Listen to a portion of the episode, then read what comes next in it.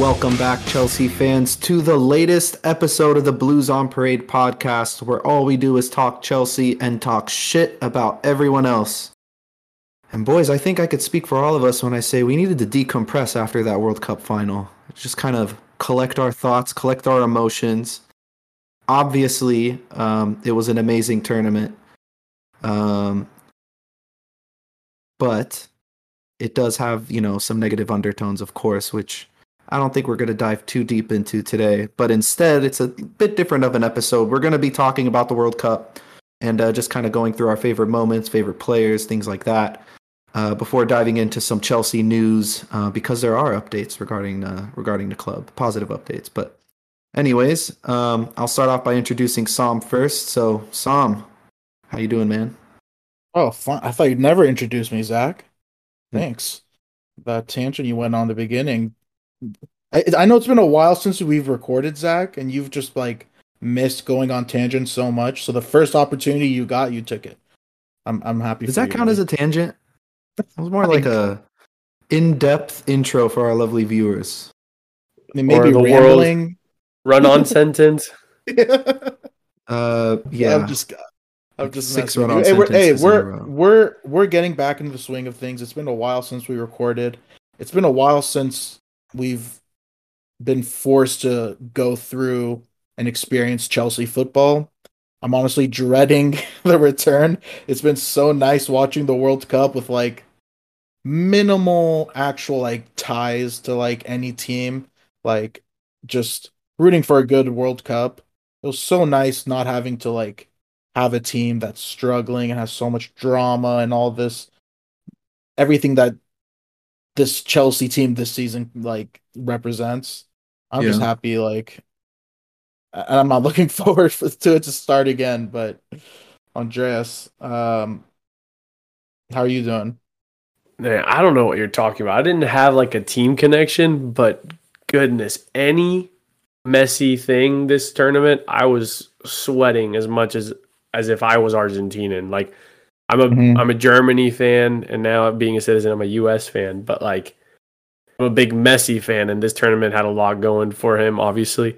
So every match, losing to Saudi Arabia, I was like, fuck. And then the Poland game was kind of a bit got a little sweaty at one point. So every Argentina match for me felt like I was watching a Chelsea match. So I, I'm in prime, you know, dangerous blood pressure mid-season Chelsea form. So I'm I'm I'm ready to go. My heart's been in top form. And before we get into it, I just wanted to like m- just mention like I did have a connection to a team obviously like I was rooting for Iran. That was just this was that was a very difficult like task to do honestly. It was a like the weirdest experience I've had being a fan of a team, but um yeah, they obviously didn't perform as well as uh, I wanted them to, but hey, uh US did okay. nonetheless, they're fun to watch. And I think that's like as a, speaking as a, a neutral in that respect. I mean, I'm a U.S. fan, obviously, but you know, I kind of knew that we weren't going to go all the way with Berhalter. There was just no chance in Right. hell. But speaking from a neutral point, um, where I didn't really care who won from there, it was a really fun World Cup, and I think Iran could kind of get bunched into that equation in terms of being one of the fun teams, especially when all the socio-political stuff going on over there. The ball's on the players to speak out on the issues that need to be, you know, shed the light. It was uh, I, I I would include them on that list of fun teams for sure. I don't think I don't think they had a bad tournament by any stretch. I think they got stuck in a really difficult group. Yeah. No, I mean the England match was obviously like demoralizing, but other than that, we beat Wales. That match against USA was amazing.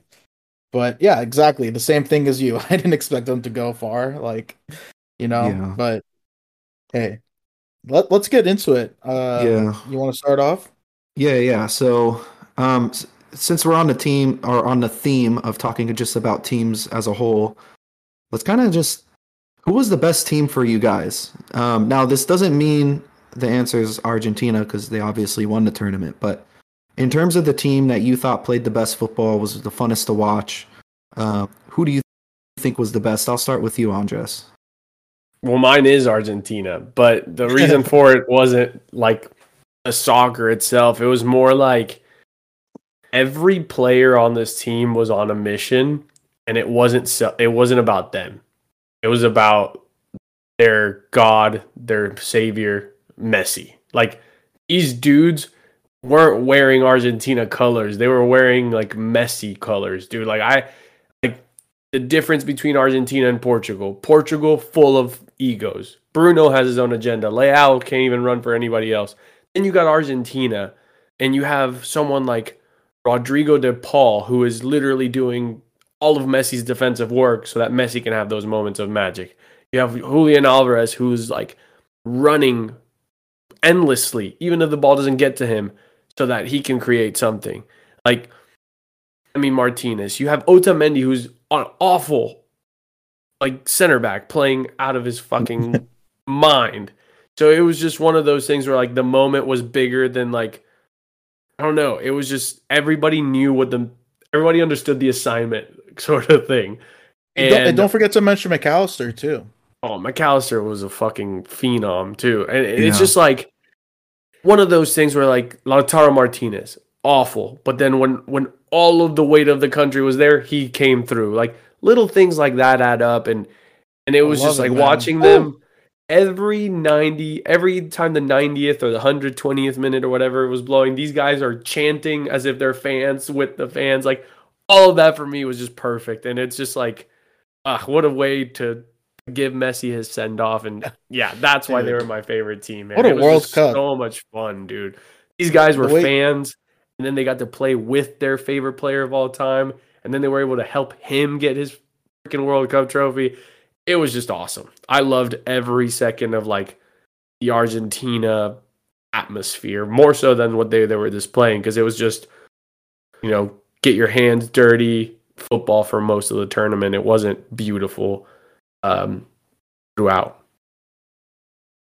tom what about you um for me i think this is no question brazil was the best team um we really missed out i mean the world the final was amazing, but we needed Brazil Argentina. That would have been the World Cup final for the ages. Uh this that team was so goddamn talented. They were so good. They looked amazing. Uh, that that loss to Croatia, it still pisses me off to this day. Like I'm I, I typically don't root for Brazil as a Germany fan, also, like you know, like it, it's just like they don't really like us, so you know. Um, so, but this year, this team was so exciting. It was so good. It was so deep. Like at every position, starting and on the bench, just like full of studs. And yeah, that Neymar goal to take the lead. Like that should have been also one of the moments of the World Cup, and it ended up not being because Croatia scored right after. Um, but damn, that Brazil, this Brazil, that was like probably one of I think that's one of the biggest like upsets I can remember in World Cup history as far as like a team that should have won that didn't. Yeah, because Croatia was basically all midfield. That's it. They just had the best midfield in the tournament, and then just yeah. a bunch of Europa League ballers around them. no disrespect to it. Croatia. No disrespect yeah. to Croatia when I say that. Brazil was just that good. Yeah, and to be fair, our Mateo Kovacic was really good against Brazil too. So yeah. just have to shout that out. It's a Chelsea pod. I'm Andres. I'm I'm kind of like you in terms of uh, picking a team with team spirit and you know fighting for a cause that was bigger than theirs. I, I am gonna go with Morocco, the surprise team of the tournament. Now, now they're the I think they're what they're the first African team to make the semis. Yep, and then they're also first Arab speaking nation too, which is fucking awesome. Um, wow. But they were they were unbelievable to watch in this tournament, and I think out of all the teams in the tournament as a whole, I think you could safely say, alongside Croatia, because they know who they are tactically, I think Morocco definitely knew who they were better than anybody else going into this tournament. They, they knew that the whole entire time they were going to suffer for the 90 minutes. They were going to sit in deep blocks, hit teams on the counter, their decisive forward passing, um, set piece deliveries. They were going to use their size to their advantage, which they did. And, um, you know, they were just fucking unbelievable to watch. And the thing that irked me a bit as a Chelsea fan watching Morocco is seeing how that midfield operated and then saying, man, if only we had one of these guys. that being between like Amrabat and, and, and Ounahi, that kid who I think he's like 22 or 23. They were fucking unbelievable across the whole tournament. Um, so they had they, only they, given uh, up they had only given up one goal going into the semifinal, and it was an own yeah, goal. Exactly. Fucking insane. Yeah, talk they about were, the defense. The midfield, the defense was unbelievable. Defense was unbelievable. El, El Yamiq and uh, fucking what's his name Mazraoui, who like hasn't been good for Bayern, playing at left back was fucking phenomenal. And then yeah, yeah, I mean, it was just, and it wasn't like just sitting in a deep block because they were anytime that they won the ball, they were all bombing forward too. Like mm-hmm. Hakimi was overlapping midfielders. Like it was just like these guys have been on a treadmill nonstop their whole life or something. It was unbelievable. The Amrabat run to catch up to Mbappe and slide tackle him like in the semis Insane. is just like it's everything you need to know about this team, man. It was they were for sure like defense wins championships or whatever is like their mentality. And, and the story with it all, the their manager, I think this is his first managing job, if I'm not mistaken. And the dude like did a bunch of classes. Like Arteta does like classes for like people trying to get their licenses usually. And this dude is on that Zoom call, like trying to learn from like the Premier League guys. And it hmm. came out also that he was like a teammate of Giroud's for like a day because he got cut from whatever team that was. Like, it's just such a fun Cinderella and underdog story. They they were hey, a lot of fun. Bounou you know, too. I mean, he had the like what he had like two or three combined clean sheets. Yeah, yeah, yeah, yeah. In the penalty shootout, I mean, I think they were fun to watch because they played like a Premier League team.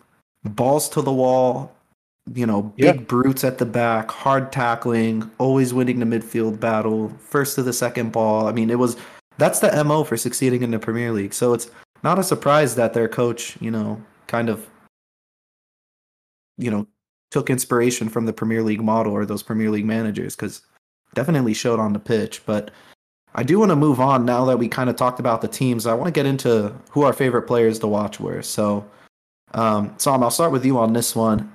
Across the whole mm. tournament, who was your favorite player to watch? You know, I think when the knockout stages began, um, the team that I kind of like decided, all right, I'm going to start rooting for was England.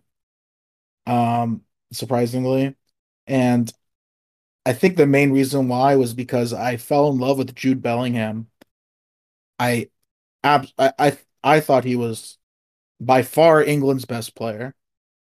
He, at a certain point, was like playing like in in the group stages. He was playing like the best player in the whole tournament. I think for a little bit. Yeah. Um, and it it makes me so sad knowing that he's gonna sign somewhere else. Like we have no chance at him. He's gonna either sign for Liverpool, Madrid. Yeah, I don't know. He's two. not signing. He's not signing for Chelsea. And when that day hap- when that day happens, it'll break my heart because I love this guy. I think he's he's definitely the the real deal, hundred percent. Honestly, he should just go straight to Madrid and cut the bullshit. I mean, he's gonna wind up there anyways. I mean, they got Tchouameni and Camavinga in the last two years. Valverde. Valverde. Valverde's. I mean, it's like I don't know necessarily if he starts immediately. I mean, he will, but I don't know. Yeah, you look at this team like City, and they have, you know, they're just. Like I'll, I'll, I'll be pissed. I'll be so ass. pissed if he goes to City or Liverpool for that matter. Like I'm in the same boat as you, where it's one of those players that you know it's very it's not very often where you can bank that a 19 year old's going to be one of the best players in the world if he isn't already and knowing just like you that he's most likely not going to sign for us just fucking sucks because i do have a feeling he's going to wind up in england before he goes anywhere else and if he goes anywhere but chelsea it's it's it's going to suck playing against him Yep. Because he's coming to Marcus, what England about Monday. you My favorite player was Tyler Adams. I thought Mm. the guy was just when he got the, the captain's armband, I was like, huh, interesting choice. You know, he's soft, he's usually the quiet guy and stuff like that. But then the guy was like Kanté reborn for the USA. I felt he was absolutely everywhere when it came to recovering the ball, his physicality, just the way he led the team on and off the pitch as well. I, I just thought he was fantastic. He's been doing really well for Leeds. It's kind of going under the radar. But then for him to do it in the biggest stage and, as well, I just thought that he was phenomenal. I'm a big sucker for defensive performances, obviously, because I played DM and center back. So watching guys just completely thrive and, and, and to the point where they're shining, I just thought he was a baller. Yeah, I mean, I think two things about Tyler Adams. One, he definitely gained a lot of respect from the world watching that match. I mean, and I'm gonna say also English players, I mean English people, they for sure watching the match gained a lot of respect for him. Maybe for US as a whole, I don't know. Uh, that's up for debate. But number two, what you said about him being shy and reserved, I thought it was a crazy decision to pick him as captain for that exact reason. And he, I think he he played that role pretty well. Like he he didn't he wasn't reserved, and you know he I don't know, but I I I was I was surprised. I think he I did think- well, Zach. I think the Kanté comparison is is spot on, and, I- and that's what I was saying while I was watching pretty much every U.S. game, honestly. Um, but but his ability to read the game and his aggression when he goes into tackles, he never he- when he goes in for a tackle, he's winning the ball. He doesn't just dive in, um, you know, and he's not clumsy with his positioning or his tackling either, which I think is something that you would usually associate with the U.S. DM in recent World Cups. But yeah, uh, to be honest with you guys, he's going to get a move. He has to. There's no way he's going to stay at Leeds that much longer. I think the big clubs are starting to to really recognize, like what Sam said. Um, but I'm going to kind of stick to the theme of midfielders. And I know an honorable mention can, definitely be Luka Modric because he was just magic the entire World Cup. But I'm going to allude back to that Morocco midfield. For me, it's it's a tie between Amrabat and Ounahi. I think both of them were just exceptional to watch. Their commitment, um, the tactical discipline, specifically Amrabat, his strength when he goes in for a tackle, he goes through the ball and the defender, which I fucking love. Um, and like I said, I think I think that's the kind of profile that Chelsea's missing. So maybe that's why I kind of had a soft spot for DMs in this tournament, to be honest. But um, yeah, overall, I think across all their matches, they were the two standout players for Morocco. Um, you know, just in terms of what they're able to do on the pitch, their ability to play the full 90 minutes and lead the team, and also be pretty tidy in possession. That's something that definitely goes, um, you know, unnoticed with a lot of these players. Is you know, on one hand, they can they can win the ball back and tackle and whatnot, and that's great, but what do you do after that? What do you do with the ball after that? And I think they were really good at recycling possession and just kind of keeping the ball moving, not really getting static in midfield because neither of them you would associate as being like creative players. They're definitely more DMs and box to box. Um, so yeah, huge, huge shout out to them. I thought they were fucking awesome across the tournament. Um, so let's move on. I I think we should start talking about our favorite match to watch. Um, now listen, we can all agree that that World Cup final was arguably the greatest game of football that we have seen Yeah. in our lifetime. It's off the table for this Yeah. question. Yeah. so Obvious answer. that was that was the answer for all three of us. So we went with other games, just honorable mentions, and there were tons to choose from. So Sam, I'll start with you. Um, what was your favorite game outside of the final to uh, to watch? Um, other than Iran versus Wales, um, for personal reasons, I think that one of the most entertaining and one of my favorite matches to watch was Argentina Holland. Um, obviously the insane back and forth and scoring, the fact that it went into penalties, it was crazy. Weghorst, his goals, especially the the free kick goal, that was So that set sick. piece was Yeah, perfect. dude. I I I watched that. I had a haircut during that match, and I was watching it in the barber's chair on my phone, and my barber didn't really care about it. And I'm just sitting there, and I'm like saying, "Holy shit! Holy shit! Holy shit!" Like while I'm getting my haircut, and he's like, "What do you?" It was it was unbelievable, and on top of all that, the intensity, like the fighting back and forth between these two th- two, two teams. I think there was like eight or nine yellow, cards. 17? 17. Oh my god. Yeah, 17. there- I'm way off. 17. 17 yellow cards. That was, I think, the most entertaining match of the whole World Cup. Paredes' shit housing was fucking hilarious when he just drilled the ball at the at the Netherlands. Yeah. And then he wasn't Dijk even playing. He wasn't even playing, right? No, he was. He had just come on. Like oh, he oh, yeah, wasn't. yeah. He hadn't been part of like all the shit. Like he had just come on. But no, Yeah. you you talked about the yellow cards. There's a guy that did a parlay of what players got yellows, and legitimately the only players who didn't get yellows are the three players he picked. Seventeen yellow cards were handed in on the pitch. That there's sounds like 22 me gambling. There's there's 22 players on the pitch. You take off the two keepers. He legitimately picked the three field players who didn't get yellows. I feel so bad That's for that guy. that's literally me every time I gamble. Uh, Every time I pick something, the opposite happens. So That's why I don't surprised- I gamble. Honestly, Exactly. I've lost way too much money too. being Me a too. cocky asshole. um, It's not even it's not even being about cocky, it's just being the unluckiest better of all time for me. yeah, yeah, a little bit of both. I, I'm I'm gonna stick to the Argentina theme. I'm I'm gonna go with Argentina versus Saudi. I think this match kind of encapsulated exactly why the World Cup is special. It doesn't necessarily mean that the best team's gonna win every single match.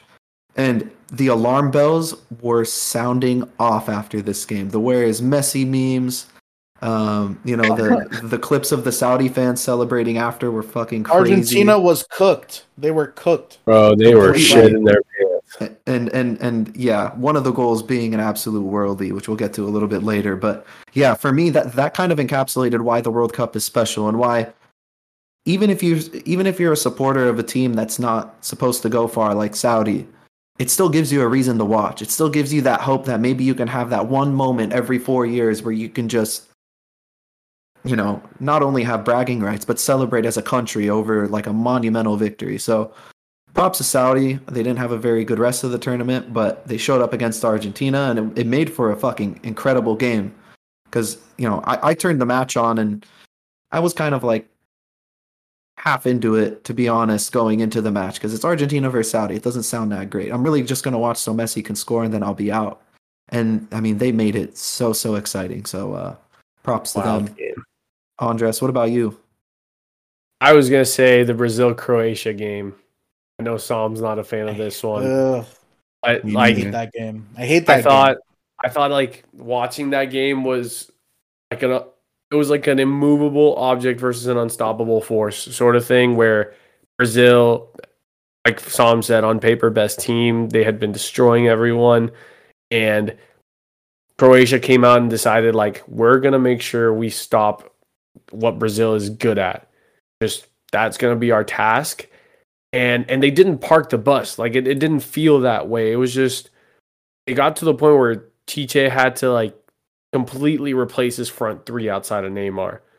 And and that to me was freaking just that sort of coaching and and deployment of tactics. I thought that was amazing. The Neymar moment I thought was really cool because for just a second you're like, damn, Neymar had his World Cup moment. That's so sick. He's gonna get to play Messi in the semis.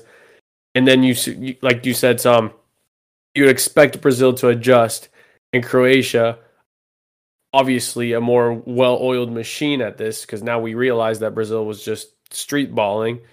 They catch Brazil with eight players behind the ball and draw a counter to perfection, send it into overtime, and take care of business in the penalties. Like as a coach, I was just like, this is it. This is why you have to like play for the 90 minutes and understand like this is where like I think the Roy Keane stuff came up. Like I don't care. Like I'm the first guy to tell my kids to celebrate.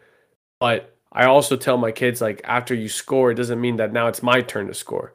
Like that's what I felt happened after Brazil Neymar scored. That everybody else wanted theirs, and then Croatia got their one chance. So like again, coaching wise and, and deployment of tactics wise, I thought Croatia had a perfect game, and I just thought like you just can't walk in and think it's over. Andreas, that that was the worst answer of any like question you've ever answered on this show. Um, just to add on top of all that, like I hated this match so much. Me and me and Zach both lost over six hundred thousand FIFA coins because of that match. Over half a million yeah. FIFA coins because of we had Bruno Guimarães cards that were supposed that were supposed to be over a million coins and we blew it. We, we both lost coins. So that on top of all of that, uh, this was the worst match of the tournament. It's the exact opposite of what you picked. Favorite match of the tournament? This was the worst match of the tournament by far. Yeah, I'm still fucking don't. I'm so butthurt. I'm so yeah, butthurt. Me too. I'll never get over that. Um, I hate Croatia. That was me. That was me with dual screens watching Germany pull off what they needed to do, and then literally a blade of grass kept Germany from moving on to the next round because the Japan guy was a fucking yeah. What do you call it? like a effort monger and just had to reach for that fucking ball. effort yeah, monger. I don't know what else to say. I don't know what else to call it. That whole Japan team was like, I don't Dude, know, the ball man. was out of bounds too. I think I felt I thought so, but I guess it wasn't. So like, the ball was out of bounds. I think that's very talk about frustrating. Of you, Andres. Uh, you didn't lose half a million FIFA coins. I'm so loss. sorry. I'm so sorry. Not even close, Andreas. Come on. Yeah. You're so, right. I mean, who was the worst team of the tournament? I mean, if we're talking about who like some of the best teams are in the best moments and best matches, who were who were the worst teams to watch, Andres? I mean, I think there's a I think there's a clear favorite, but for me personally, I had yeah, Belgium. Belgium's an easy choice, but I had I had a personal like disappointment with the Uruguay team. Um, I just expected more out of that group. I'm a big, big Fede Valverde fan, and I thought this World Cup, like anybody has been blind to his performances this year. I thought this was going to be his moment to go from like damn, this kid's good to like, no, this guy is it. Like I thought this was going to be his chance to to make people forget that Uruguay has been led by Suarez and Cavani.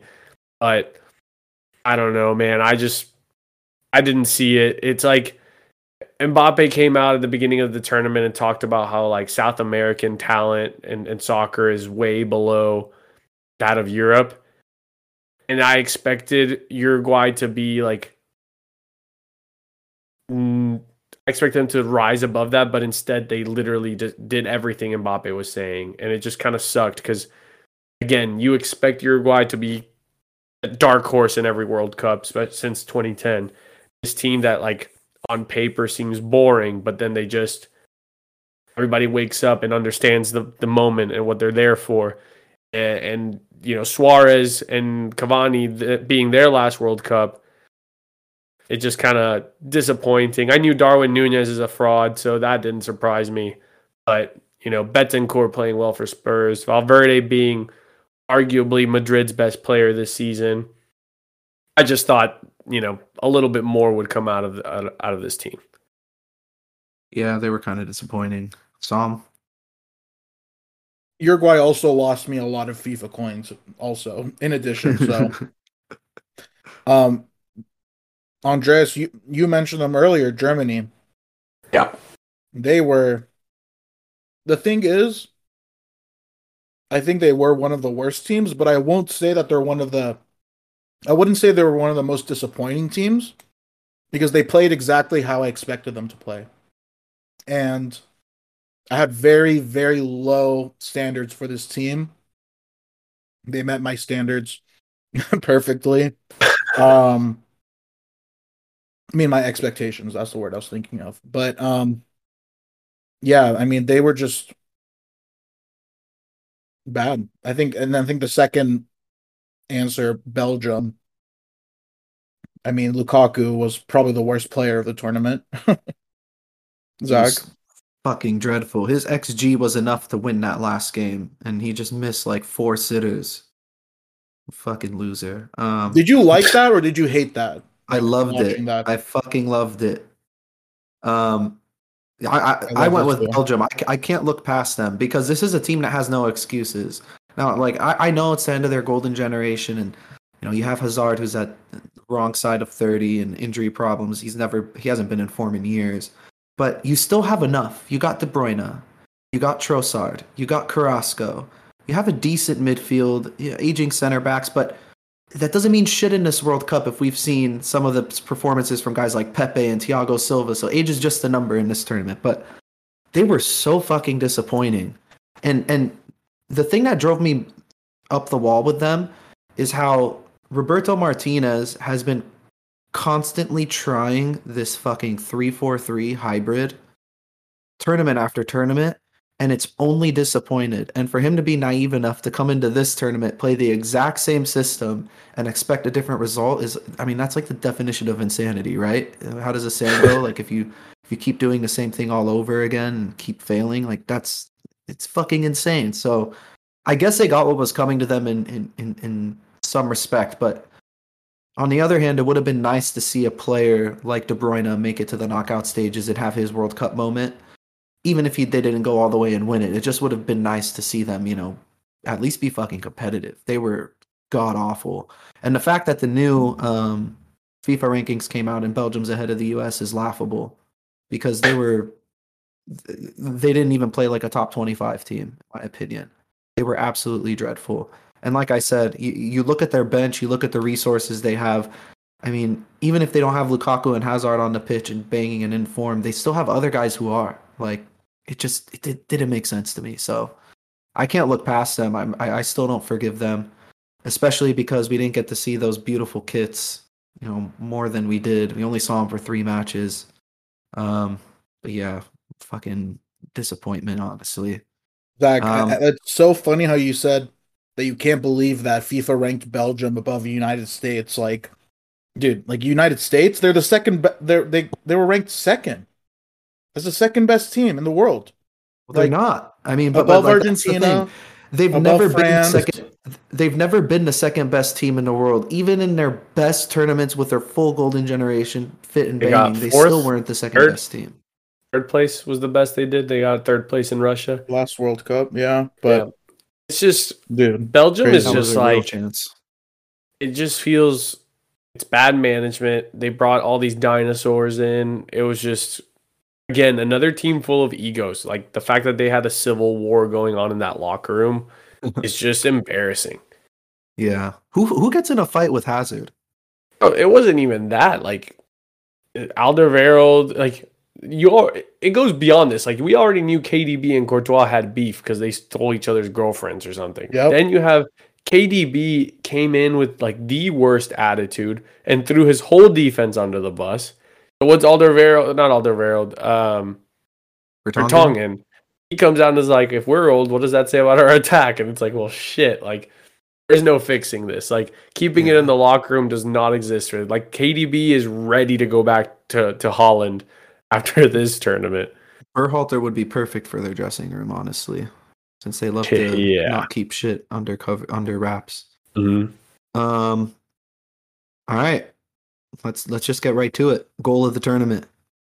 There were some bangers. I'm not gonna lie. There were there were plenty to choose from. Um. you want to go first, Zach? Yeah, I guess. No, this is the only time I'm ever gonna mention a Spurs player on the podcast. But I really can't look past Richarlison's goal. The technique involved, ability No, to no, spin no, his Zach, body. Zach, Zach. I won't accept that as an answer. You have to it in think the of a different corner. one. You have to think of a different answer. I'm not allowing this on this show. Honestly, fuck Richarlison, but it was a beautiful goal. But the thing is about Richarlison is like you were a huge fan of his before he went to Tottenham. was. So I remember when he when he played against us when he was at Watford. I mean, he he must have gotten fouled in that match like eleven or twelve times and one set pieces in their attacking third. Like, I mean, he was really good against us. I've always liked him. I'm not gonna Dude, lie. Uh, always liked him as an understatement. Like you, he was probably one of your favorite non-Chelsea Yeah. players. He was. He was. Yeah. He was at And Watford. I think I'm on record saying that too. You are, I, I, I I know won't hide. I won't hide from that fact.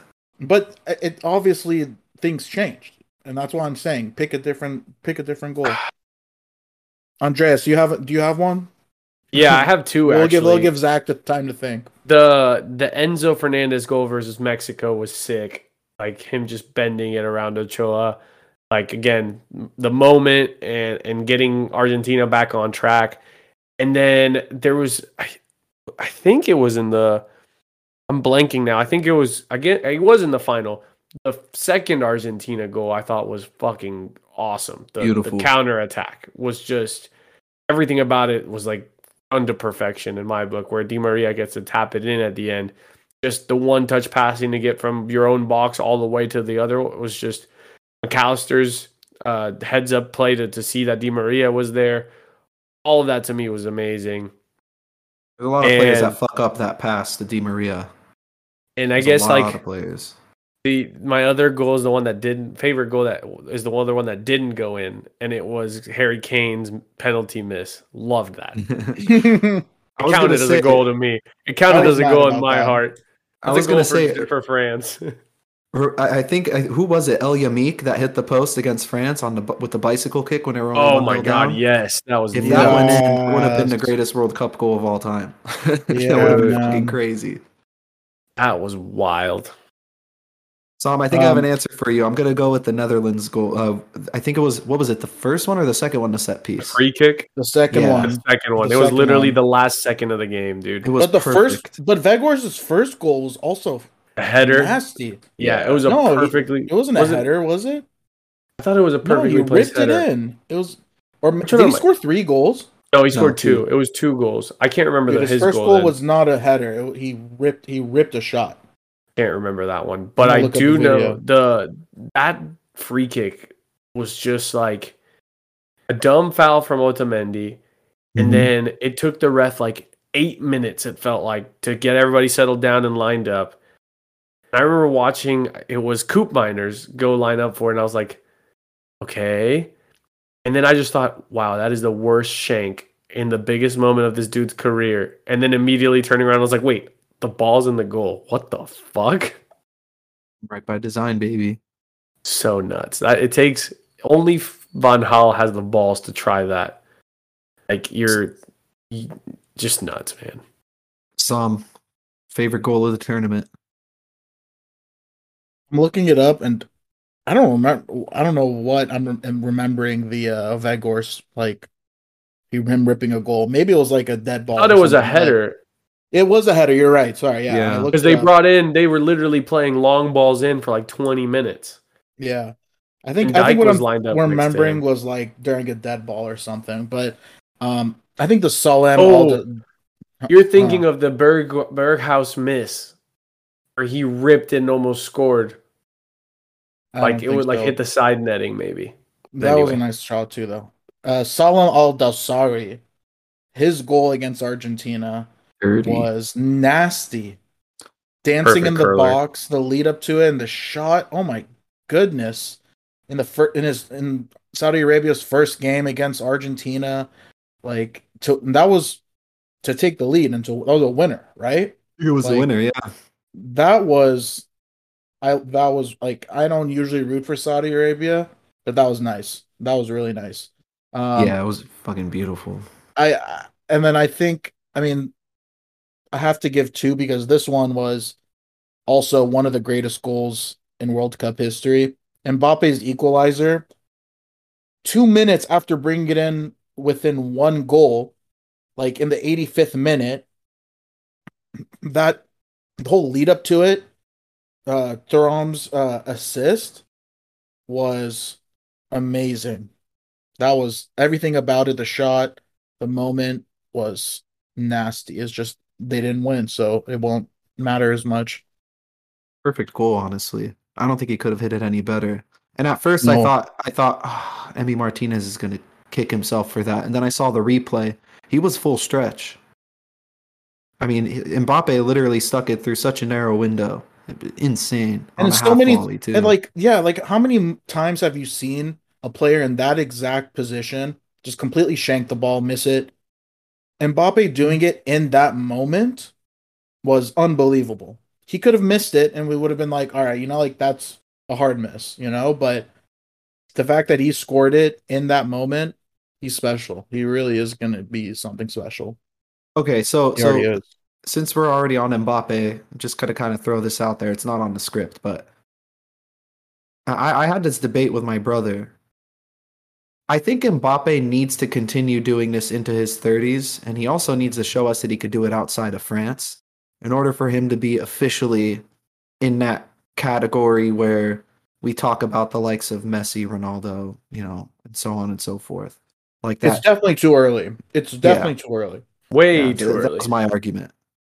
he here's the thing like Mbappe's in France. He hasn't left France. At club level, Mbappe has nothing.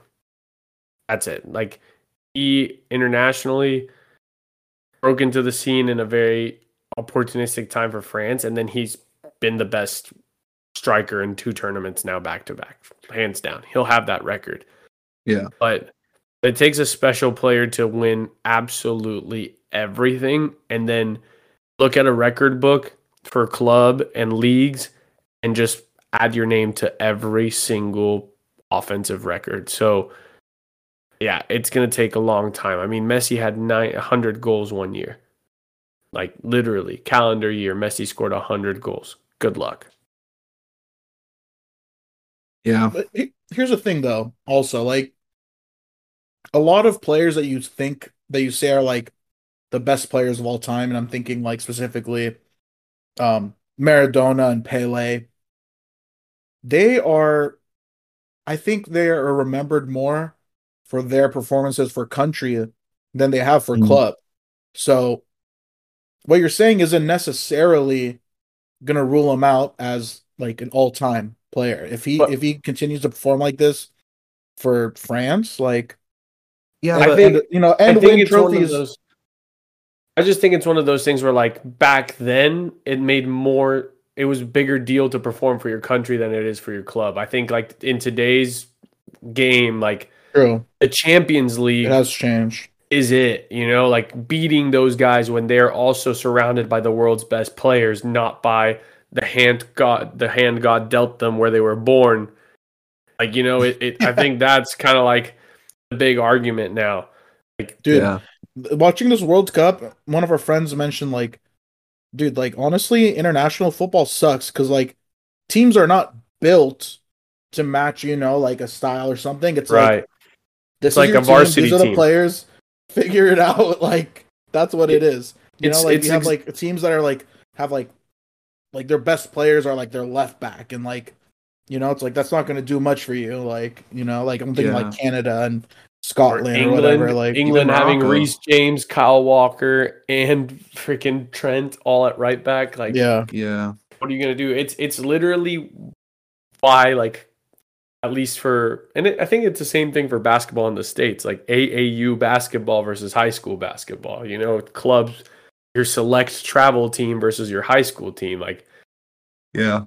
if you live in a shitty part of town and your team hates your sport, you're gonna have a shitty team. You know. Mhm.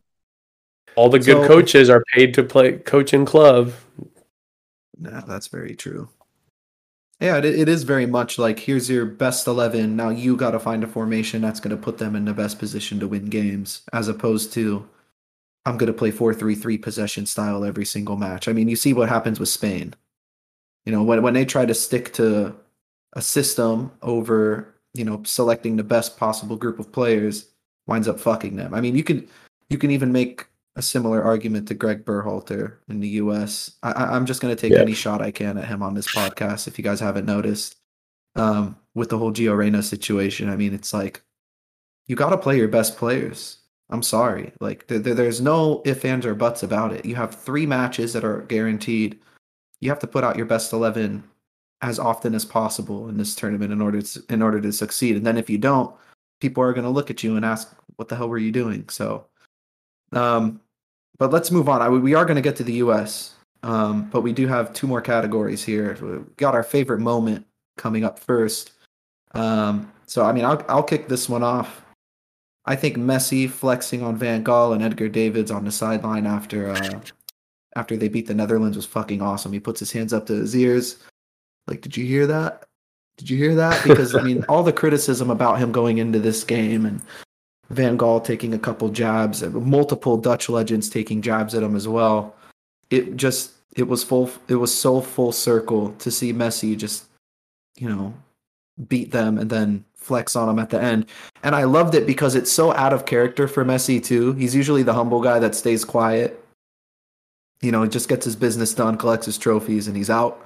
But for him to be at the center of the shit housing was the reason what ma- it, it, that's what made the moment special was you know he came out of his shell and, and, Yeah. and his true emotions were actually left out on the pitch i fucking love that That's one thing that he's been criticized about. It's like Mar- Maradona had that in him, and like Yeah. they're like Messi doesn't. Messi has never had those like Maradona moments, and I feel like this tournament, like especially the Netherlands game, like he's in his post match, like everything's over. They won. And Weghorst was like walking down, and Aguero, of all people, tries to talk mad shit. And Messi, mid interview, stops the interview. He's like, What are you looking at, stupid? Like in Spanish, it's like, Bro, chill. Like it's done. i love that i love the Best shit match of the tournament. I'm telling you, best match of the tournament. Oh, easily. Uh, You, you Some- picked it. I just Hey, that was my choose it. pick. I know you picked it. I just couldn't. I didn't want to say the same All right, thing. Good. As long as we all agree, I was right.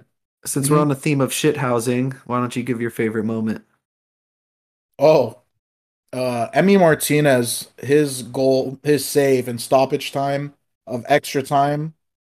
Uh, that was that that will definitely go down as the greatest save probably in a World Cup final. Um, Yeah, one of the greatest fair. moments. Like he saved them the match. That Kolo Muani was. De- Should've he had scored. About to right. become a legend. About to should've become a legend. yeah but really the best the best moment was when he accepted his golden glove award on stage and mm-hmm. held it up like a he used it as a boner didn't he it was that was so perfectly Emmy Martinez like that is who he is and you know like a great story too Emmy Martinez a guy that's been you know loaned around different teams his Six only times. the only reason why he got his opportunity at Arsenal is because Ramsdale got hurt or no it was Bernd Leno No. Leno Leno. Yeah. know, yeah Leno got hurt, and and I was so happy that he left because I liked him and I didn't want Arsenal to have him, and uh, he he's a really good like story. His career is a really good story. He was also holding a baby with Mbappe's face on it. Okay, that one. Okay, so that He was- one. he's a scored savage. That Patrick one to on- me, yeah, I was about to say that one to me is like have some shame, dude. That dude legitimately made you his bitch in the final. You cannot be carrying around a crying goals about. on him. Yeah, it fair he to took say three that- pens, and then he also had that volley on you. Like, dude, you can't do that. Like, Is But- is Emmy Martinez the Patrick Beverley of soccer? Yeah, one hundred percent, dude. This guy, Except he's like, actually elite. Except Okay, he's actually okay, elite. but- yeah, But like Emmy is not elite. He gave up eight goals this World Cup. Like Emmy Martinez is not elite.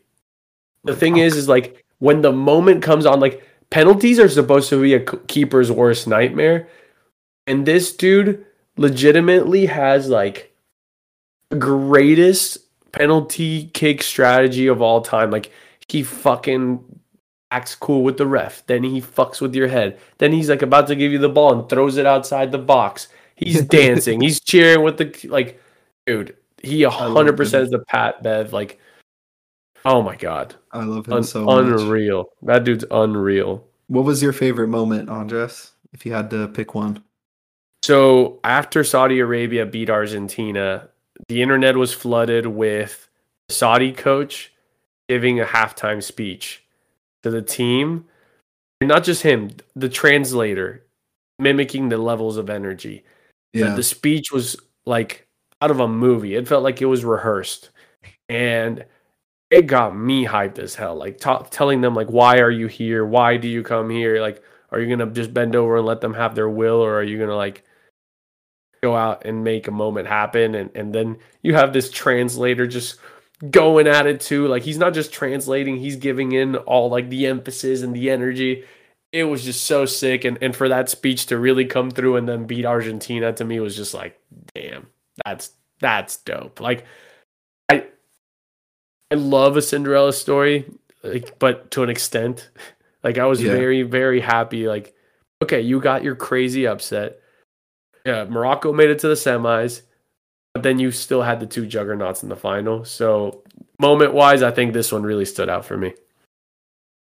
Yeah, I if you haven't watched that um that speech, and uh, you you probably should just Google it. Uh, It's, it's It was fucking also like really funny. Like it was just a hilarious moment. He was talking shit to them. I mean, he was like straight up like. I, i- in essence, he didn't say this verbatim, but in essence, he said, "Stop playing like a bunch of bitches and go out there and you know make your country proud. You're, you're Bro, these guys- embarrassing us right they now." were getting they were getting grilled in two different languages yeah, at once. It was unbelievable. crazy. So sick. So the awards did come out after um, the World Cup, as we all know. Um, I'll go ahead and list them off really quick, and then we can just kind of go through them and, and, and talk about you know who our preference was if we thought we got they got it spot on or not. The Golden Ball goes to Messi, obviously. Um, the FIFA Young Player Award uh, goes to Enzo. Um, who wrote Enzo Ferrari here on the script? That's fucking hilarious That was me. yeah. Um, but yeah, I, I, I I think he was phenomenal at the tournament. Golden Glove, Emmy Martinez, Golden Boot to Mbappe, and the Fair Play Trophy to England of all teams. What a those random last ass two awards, trophy. that, those are objective trophies. Yeah. There's no. I just thought it was funny.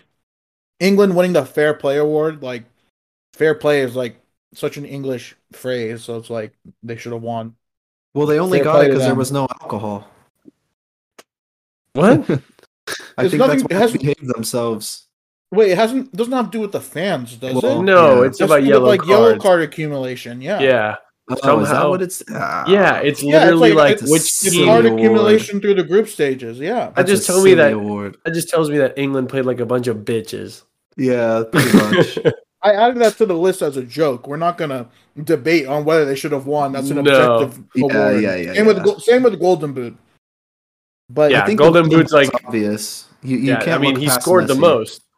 Oh, Yeah. oh, Golden Ball. You mean? Yeah. I mean, is there anybody else that was going to win that? Honestly, Yeah, and No. he won man of the match in every single one of Argentina's matches. So he was a Um, goal shy from Mbappe, and he, I think, he led the tournament in assists. Did he not? I'm pretty sure he did. I can pull that up while you guys talk about the other ones. So the Young Player Award is the one that I think is debatable.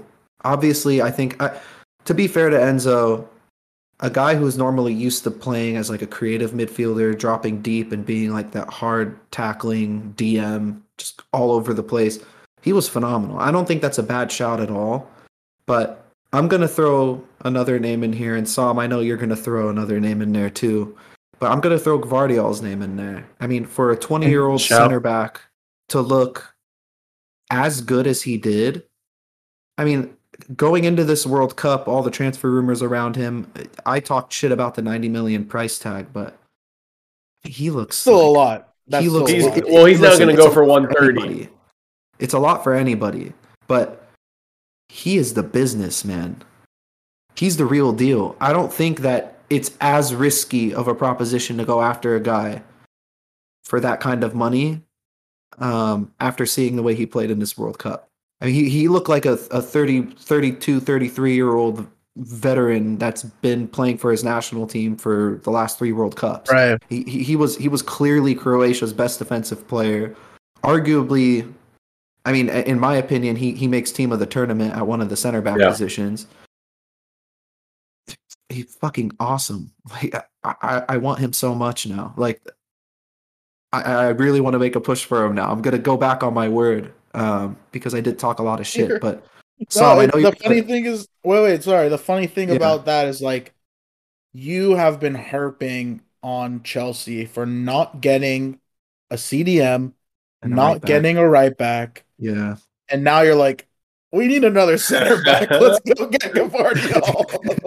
No, no, no. No, man. That's We priority don't- number one. Then we can worry about CDM and right back later. Okay. we don't need a center back, and, and I still want to prioritize right back and CDM first. Don't get it twisted. Okay. I th- those positions we need to fill. Uh, there's no Don't debate. worry, Zach. We're not we're going to get him anymore. Then we're not go paying a after hundred him- million for him. If we go after him and we get him, I, I will be over the fucking moon. I think he's the real deal. We won't because he's going to Man City for 130. So Oh my god. Man City, bro. If they get Bellingham and Gvardiol, no, I mean, I, I mean, they'll have their spine right there. Um, They get Be- Be- Bellingham. That's my answer, by the way. Um, yeah, I knew you were gonna mention him. for FIFA Young Player Award. I mean, it, it- this is such a kind of a weird award. I think, like overall, like the giving the awards at the finals game, like, is kind of weird because obviously you're gonna give it to a player who was playing in that game because Just it's not present. like, yeah, like who you can you're gonna be like. This award goes out to Jude Bellingham. I know you're not here, but we'll hold Well- on to the trophy for you. Like, no, they're gonna hand it to him, make a spectacle. But it Yeah, had to be Lon- Enzo. Orlan in 2010 got best player, but I don't know if he attended the final. I don't know. I, I I don't. I'm not even sure if they handed out the awards at the final. Like In that. 2014, they did because um, it was Neuer won best keeper. Messi got best player of the tournament, even though it should have been James. But I can't remember who the young player of the tournament was that year. So that one Oh. escapes me a little bit. But um, my young player, just to give him a shout, only played three games this World Cup, but I thought Musiala was fucking phenomenal. Like Germany was bad, but you put Musiala in any other team in this tournament, I feel like he would have been spoken about a lot more. The fact that he's what 19, 20 and he was So commanding that whole national team was insane. Like I just came out of the tournament thinking you know what happened to the Germany of old and I think this new batch of players just because the old school team won the World Cup is just super entitled and I think Musiala is the only guy that gets it. Like he's like truly gets what he's supposed to be doing in this team and, and his dribbling was just unbelievable. He was super unlucky to not score. I think it was against Spain. Yeah, would have been Uh, goal to- of the to tournament too. them. That would have been a shout. My God. So that that's like my outside shout. Obviously him playing only three games, you, you don't take him seriously. Wait, before No. you move on, before you move on from Musiala, I just want to say real quickly, I'm actively rooting against him because he's another player that Chelsea let get away, and I don't want him to be added onto the list of players that we let get away who Oh, he's already become on that world list. class. it's a little late for that. Yeah. He's been Bayern's best player this year too, or, or close Yeah. to it. He's still young. He has potential to fail. I think I, I think with Musiala, it's So one of those situations where you, if you're Germany, the, he's the only positive from this tournament because now you can look forward to the next big tournament and say, okay, whatever team I put together, I'm building, a, I'm, I'm putting around Musiala. Like that's the one guy that staked his claim for the Euros, the next World Cup, and so Right. on.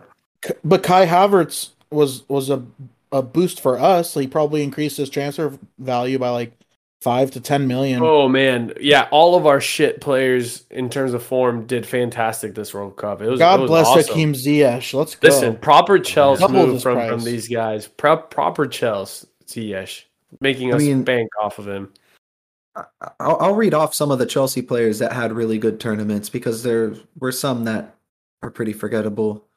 You know, the forgettable ones being wait, Mount wait, before outside of the- sorry, wait, wait, wait, yeah, wait, yeah, wait. yeah, yeah, yeah. Andre, I, I kind of, I cut off Andreas. He was gonna name a second player. Did you, who, who are you gonna name? Weren't What you, we Andreas? You, you, you said another young player. You said you're a, a shout to a second player, and I interrupted. Oh no no no no! I, I wasn't saying anyone else. Sorry. Okay, I thought I. Okay, go ahead, Zach. Sorry. Well, going back to those Chelsea players that we mentioned earlier, um, I think it's safe to say that guys like Mount, outside of the penalty that he won for France, Sterling, Gallagher, Zakaria, arguably Mendy, Dave. I mean, they didn't really set the world alight in the tournament. But guys like Kai Havertz, obviously he had he had two goals in the final group game versus Costa Rica, And again, not a great tournament as a whole for him, but I, he did what he needed to do in that game to get Germany, you know, at least put them in a position to where they could advance, give them a chance. Kovacic was one of the best midfielders in the entire tournament. Period. Full stop. He was No, I- absolutely unbelievable. Before we keep going on the list, one thing that bugged me about Havertz was he scored the goals when it didn't matter anymore. Like Yeah. he, it, it was over for Germany. It was a pipe dream to get through, and then he showed up. Like, I'm fucking pissed. I I'm so so disappointed with the guy. Like, no connection to the player anymore. It's like, all right, I to be honest, I didn't even give a shit that he scored two goals. I'm not gonna lie. I It, did. didn't, it didn't move any Just- needle for me. It boosted his value. Well, it He just added shows- probably five million dollars to his transfer fee. if Bayern 100%. wants him, if Bayern wants him, he'll Take do him. fine in the Bundesliga. Please like take him. he's going to be one of those players that leaves Chelsea. He's going to do well, and people are going to be like, "Oh no, we let him go." But in reality, it's just one of those guys that just didn't work out here. That's Yeah. simply all it's going to be. He would. He probably wouldn't work out on any Premier League team. Exactly. That's fine. Yeah, He's, yeah, a, yeah. he's still a good player. Fully agree. Go. Let's go Um, back to Kovacic because I man man balled out. he was insane. I mean, it wasn't just the the uh, it, it wasn't just the way he was playing in possession and, and you know creating chances and you know breaking the lines with his dribbling, but defensively he was unbelievable. Him and Brozovic together, really nice partnership. Um, in my honest opinion, guys, I think out of all the Chelsea players, he had the best tournament. Uh, we could shout out Thiago Silva. He was Thiago. phenomenal as well, but I just kind of want to see what you guys think. Uh, Ziyech also. Pulisic had a good tournament, but Kovacic was the one that really stood out in every Croatia game. Obviously, the talk of the town was Modric, but shortly after that, Kovacic was being mentioned every single time for his performances. Andres, I know you're the leader of the Kova crew. Yeah, I I mean I I thought my thought process was okay when we go see Kovacic in Croatia, he's going to be the sidekick, but he did everything we see him do for us in the same midfield as Modric. Like he would break through the lines. He would you know make the quick one-two passes to get his team out of a press. Like all that was still very much there. The the passes that go through you know the opponent's back lines and he sets up a like you know that gets the hockey assist sort of thing. He was doing it all. And the thing that made me feel excited is the fact that he looked physically good and he was Yeah. playing the 90s, the 120s. Like we may be getting the Kovacic at one player of the year back into a very key point of the season for Chelsea. So that's the part that has me the most excited. He easily is the best out of the bunch. Got himself a third place medal on top of it all. Yeah. But yeah, you talk about Gvardiol. I still think Kovacic was the best player in that team. Sam, do you agree? Kovacic being think- the best Chelsea player? I well, I just think that it was really cool that we had two players as like two of the feature players of the two uh teams in the third place match have been- you know Kovacic and Ziyech. That that was really cool. Um, but I, I got to give it to Thiago Silva. Like what he does for Chelsea, he did the exact same thing for Brazil. And at his age, it just like it's still every time I see him play, it blows me away that he's still one of the best center backs in the world. And I'm not over exaggerating when I say that. Still No, at this age, and no, that's very fair. it's it's unbelievable to see. But Kovacic did ball out too. I think I saw a stat about Thiago Silva that said in World Cup or in international matches, he hasn't made a single error resulting to even a shot on goal. That's Jeez. nuts. I mean, it's it, He has he has for Chelsea. he's he, yeah, but but my thing is like he's not just one of the best center backs now. I think he's probably the most underrated center back in this generation. yeah, Full stop. I, I, think mean, you got I think guys he's like very underrated. you got guys like Sergio Ramos. You have your, you know, your your Chiellini, Bonucci partnerships of the world. You know, you have all Yeah, those he other big shout. names. Exactly, but Thiago Silva's name just doesn't get mentioned enough, and it's it makes me even more sad that we didn't get him when he was younger because he, in my opinion, he could have been better than JT if we had a fuller Premier League uh, selection, you know, to choose from. Um, but yeah, shout out to him, man. At his age, especially, I I know his wife said after the tournament that he was hardly saying anything for like about two weeks after the loss. Dude, I'm, I'm telling you, PSG ruins people's legacies. Yeah, I mean, Thiago, really like, does. because he, he played for so long for PSG. I mean, he was amazing when he was at Milan and got transferred to uh or got bought by PSG like pretty early into his career, and he played Yeah. there like for like Through his six, six, seven years. Yeah. yeah, So he was there for you know him. We talked about Mbappe already. Like the fact that he Neymar. Let's talk about Neymar going from like Ballon d'Or shouts to like, oh, he's fun. Are we gonna Yeah. talk about Messi too, though? Same thing with No. Messi, though. No, no. In all Messi's in a honesty, retirement, ha- bro. Messi's retiring. Like, yeah, Just won the Let's- World Cup too. Yeah, he's playing. He's balling out for PSG right now. For, He is. On top of that, like Messi going to PSG means nothing. He might Like, win Ballon d'Or this year. He's hundred percent winning Ballon d'Or this Okay, year. I- like Damn, it'll take it'll eight. take like a sixty goal season from Haaland in the Premier League to to beat Messi. But Messi won the World Cup. It's done. Every captain in the world is going to vote for Messi. I think the other honorable mentions here, we can mention Koulibaly, who had a good World Cup. I know he scored for Senegal too. Was it a knockout game that he got his goal in? I can't remember. Against no, it was in the last group stage game. I believe. Mhm. Yeah, but he got his goal. He cap obviously captained Senegal and had a really good tournament as a whole. Dave really only played in the 7 0 against Costa Rica, but we'd be really remiss if we didn't talk about Christian Pulisic in USA. I mean, he created nine chances. He had one goal and two assists. For those of you that don't know, the US only scored three goals in the tournament, and Pulisic had a hand in all of them. He was Um, also in like the top five of players who dribbled into the opponent's boxes, like in, in number of dribbles and the percentage of dribbles completed in the opponent's box. So he was just a, a danger man. The percentage, the percentage of dribbles completed was even higher than Kovacic, if I understand correctly, too. He's also the only player to sacrifice his dick for his country. So that's uh, another shout. both balls, the left and the right. He sacrificed everything for us. Mhm. Um, but I mean, let's just kind of talk about the USA's performance in the, in the tournament. Um, obviously, the one-one draw with Wales was kind of a little bit depressing. I don't think it was what we necessarily deserved, but again, the Poor lack of a management. plan B from Greg Berhalter. Uh, just there was never an, a need to go so negative after going up one 0 Thank you. Thank you. Thank you. Thank you. That's exactly what I was going to say. Um, but but overall as a tournament, the way I feel about this team is I think I have a connection with them that I haven't had with any other US team before just because we've been following these players since they were young.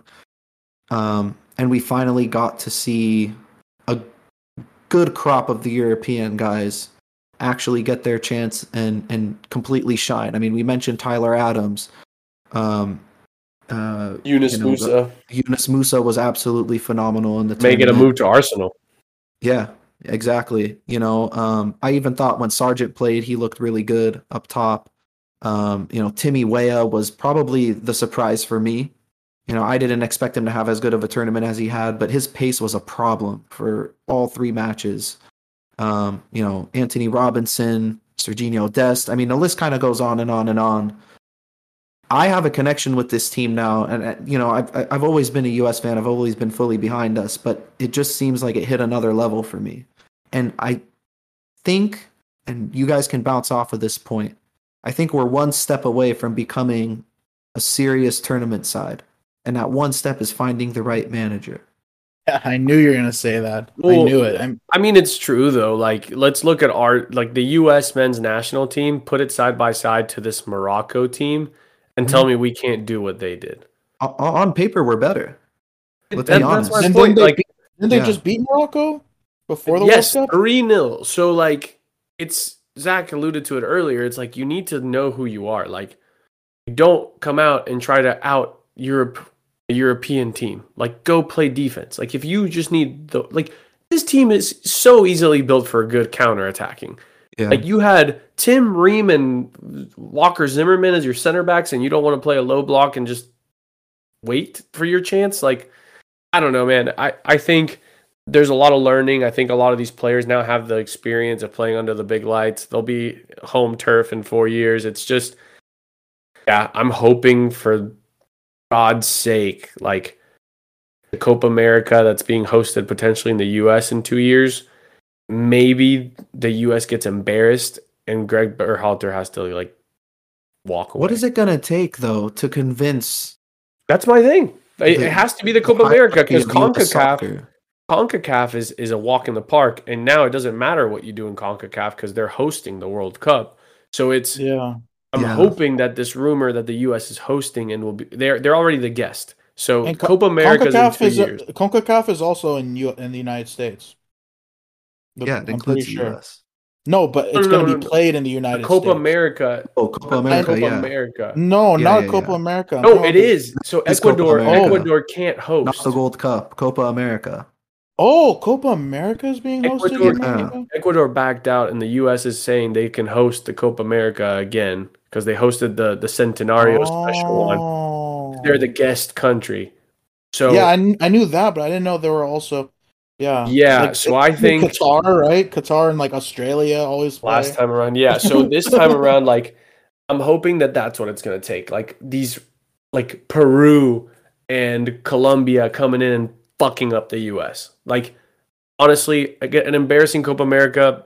If that's Wouldn't what it be takes to, thing. to get Greg out, I'm all for it because there has to be a new approach by 2026. It can't be open fluid 4-3-3 ball against the top teams in the world. Yeah, that, that and that's the thing that irks me with him is, he, is he's so dead set on playing this fucking system.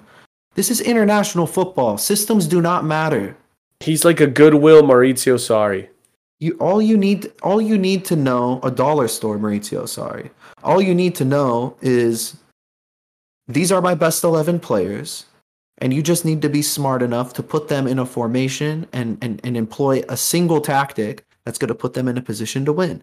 And with the US, granted we did play fluid football and at times it did look really good in possession, we were creating chances, but we left ourselves exposed so many times and the thing is with him is like we go one 0 up, and then he he he he tucks his cock between his legs and throws on a bunch of MLS defenders and MLS players and Oh, goes, yeah. "We're gonna sit on this lead, and we're just gonna go. We're gonna win one 0 It doesn't work like that. You have to go for the jugular. You only play three matches.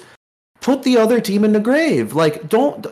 There, there, there's none of this like one 0 bullshit. You're not Jose Mourinho. It's not gonna happen. You know. So on one hand, I feel like in order for the US to succeed, I think the best type of managerial signing would be a player that has a similar mindset to Mourinho. We're going to defend first. We're going to be incredibly hard to score against. And when we get our three, four, five chances a game, we're going to score one or two of them. And that's how we're going to win our and that's how we're going to win games. But with Berhalter, it was like we're going to go with the 4-3-3. We're going to go up 1-0 and then after that we'll see what happens. And like I said, he's completely incapable of thinking on the fly. He just pussies out in a way and, you know, goes for this defensive, just completely change the playing style on the guys. It, it doesn't work like that. Against Wales, we could have scored. Who's to say we couldn't have scored two or three in the second half? We could have scored three in the first half alone. So it was like that could have been a route easily. And, and, and, and the fact that it wasn't was just it's so frustrating, man. I feel like this guy has, has has only bought himself time because we beat Mexico twice heading into the World Cup. You know, we, we beat them in the Gold Cup and then Pulisic's penalty prior to that. That that's all fine and great. But guess what? Mexico sucks now. They're not very good anymore. So you have to take that into consideration when like looking at the next managerial signing. It's not like oh well, well we, we need to make sure that we stay above mexico and stay above the rest. No we're already ahead of them. Now it's taking the next step and saying let's make ourselves a serious team that's going to make the quarters or the semis next time around. That should be i it's going to sound crazy but that should be the expectation for the united states at this point in time right?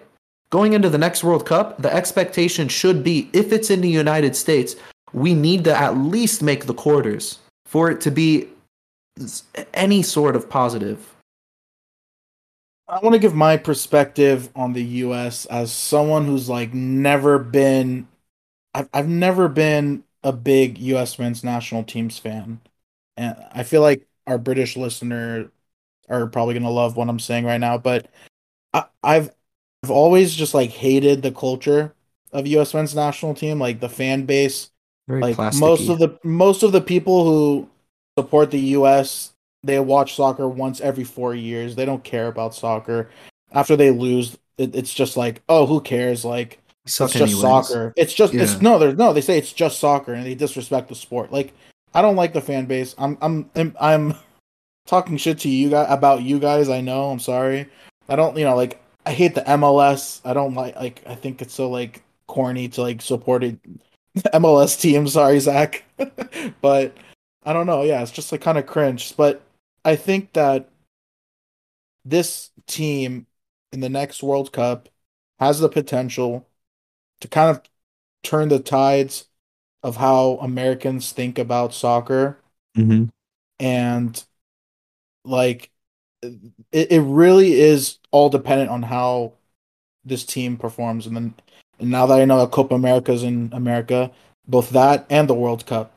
So b- being in America, it has the potential to change the whole thing around. So um And and I we're gonna do that without playing our, our greatest athlete. So in other words, LeBron James and DK Metcalf will not be starting for the United States in the next World Cup. I think I think that that's another narrative, and I agree with you, Sam. I think that's what makes some American fans, some American fans, very um. I'd say I'm, I'd say a majority. it's it, it's that argument of oh well if we if we got all these basketball and football players and just put the tallest fastest people who could jump and run the high or run the fastest and jump the highest we'll win every game. Bro the two best players in the world cup were like five seven modric and messi. Like you really can't like make that argument but yeah i, I don't know man. For me and, and this is i'm gonna open up a whole new can of worms here. The gio reyna situation drove me up the fucking wall. Now, for those of you that don't know, um, apparently there was a reported. ESA. Uh, if you don't care, fast forward ten minutes because this is about to be a rant. Well, Semi rant. I wanted to pass it off to you guys to see what you think because I would think my feelings have been this? my feelings have been known, but the whole Gio Reyna situation was just a joke. For for that to get outed into the press and for it to become public knowledge is irresponsible on all levels. I, I I- don't think that's acceptable whatsoever. What makes that situation any different than the Belgium situation in my eyes? When you look at it, right? When when when teams have issues and players clash heads or players and managers, whatever combination it might be, you keep it in house, you solve it in house, and nobody finds out about it. You have to figure it out. Th- th- There has to be one level head in that in that, in that situation. Now, you had a 19, 20 year old kid basically get thrown under the bus right after the World Cup and say, "Oh, he showed up, you know, he wasn't focused and he wasn't fit. He threw his toys out the pram when he didn't come on against Wales and yada yada yada." And oh, well, we've also we also know that this behavior has been happening at Dortmund. And then right after Dortmund's CEO comes out and was like, "Oh, he's only been professional for us. I don't know what the fuck you've been drinking or smoking." But and Gio Reyna comes out and says, "I kind of left it all out there. Whatever happened happened. I'm looking forward to moving forward." He took like the the mature, I guess, route or mature approach. But for me, that should have been the last straw for Berhalter as a United States national coach. You don't let a story like that get out, and you don't let that kind of friction enter the dressing room again after it's already been reportedly sorted. It, it- was just complete bullshit, Andres. I don't know if you share the same sentiment, but if I'm the if I'm the U.S. Soccer Federation, I'm looking at that, and that's a red flag. Uh, I don't. I think here's my take. They were they had a week to practice, and sure, we don't know what Berhalter told Reyna at the practices, but apparently it was something along the lines of like, "You're not a starter," and then Reyna threw a fit. So to keep it in house, I'm just trying to understand the the the headspace. He barely he doesn't choose him over Jordan Morris in that first game. Fuck Jordan Morris. Okay, okay, yeah, yeah. We all know how you feel about that. Nobody likes Jordan Morris. But the coach to try to keep hush hush is like, oh yeah, I didn't choose Gio because he's hurt. Instead of being like, oh yeah, Gio's been a huge bitch for the past ten days, so I'm not gonna play him. And then Gio comes out immediately and says, oh, I'm healthy. So it's like I think there's blood in both guys' hands. Obviously, you lean on the side of the 20 year old super talented kid because he's gonna be here and, and get you the success. And and it's a little bit hypocritical at the end of it all for Berhalter to end up spilling the beans when he's the one that always preaches to keep it in in house. Yeah. But to me, I think there's blood on both hands. I think it is easier the way it all played out for Gio to look like he was the more mature one because shit hit the fan and then he's like, "You know, I'm going to take responsibility now." And he looks like a good kid that learned his lesson. So like no, I, I I'm not as like fuck Greg, fuck this. I think both of them fucked up. And I think that's the matter. I think it's gonna be forgotten by the time all this happens because Gio is gonna outlast Greg, so it doesn't matter in the long run. Yeah. So I mean That's McKennie. McKennie broke McKennie broke a shit ton of COVID rules and he was starting in the next rotation of of uh World Cup qualifiers. So Yeah. I think it's a honestly both guys fucked up. Both guys did something wrong, and and they're gonna have to be grown ups, shake hands, and then move on. Need to spend less time picking out his shoes and more time focusing on the actual fucking match tactics. But anyways, Or Gio needs to be less of a prima donna. Yeah, exactly. Well, I mean, this is I guess we'll move on because we can kind of go on all day about the United States and how disappointed I was. But ultimately, I am proud of the boys. I think I think they did get gain a lot of respect from from a lot of the European fans that watched them. I bumped into some England fans. I was on my honeymoon in Australia for the knockout stages.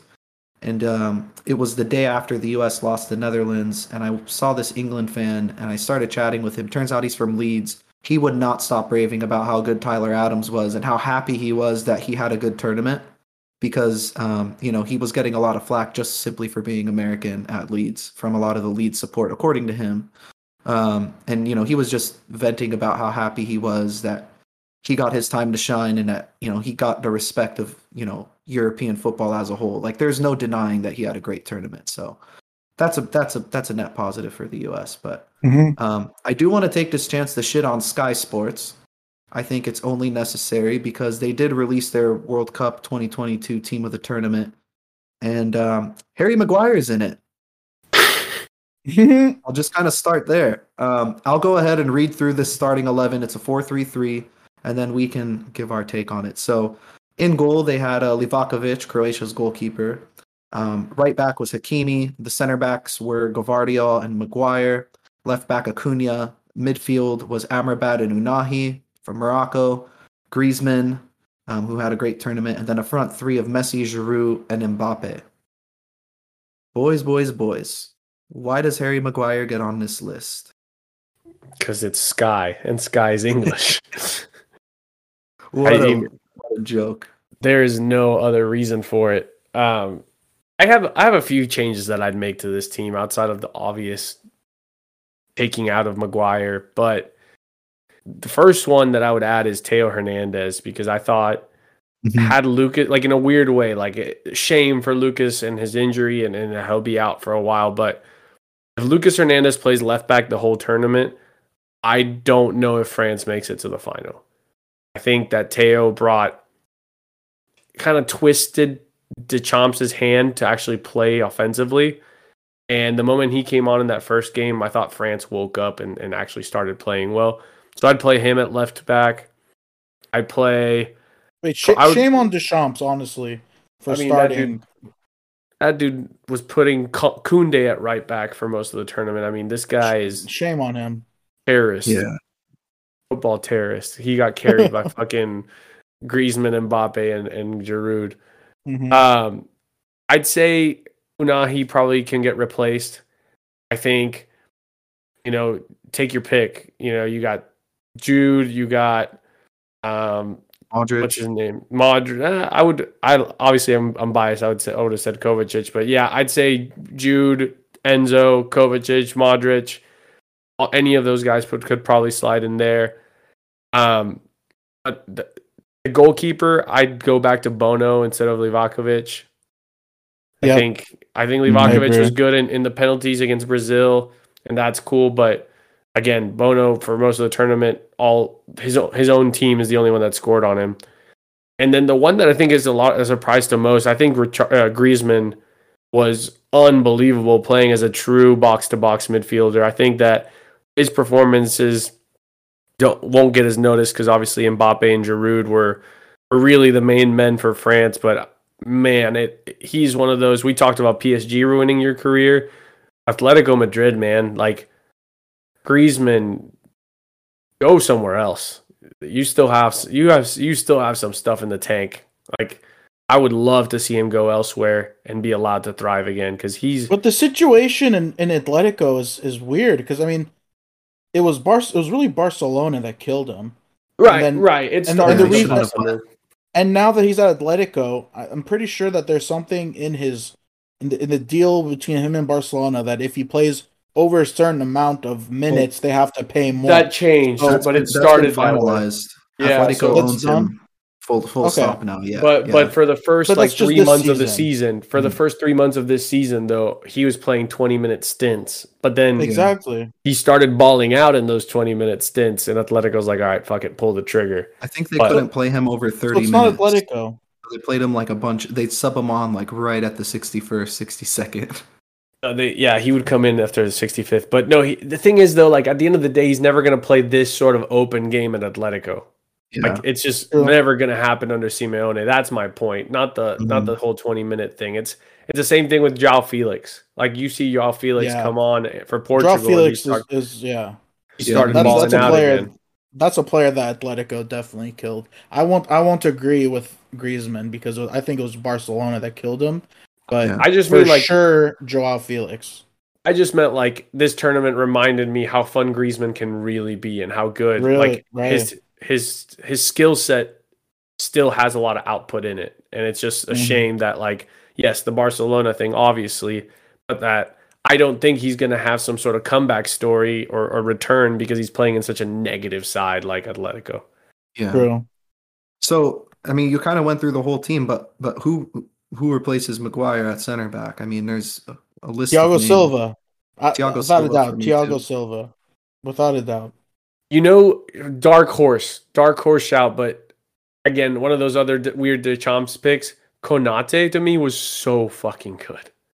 He was so bad in the first match, and then after that, he was one of the best center backs. in was, Yeah. for was insane against Morocco too. He had a bunch of Um, Otamendi for the tournament, I talked about how he just like I don't know, like it felt like fucking Maldini entered his soul for this tournament.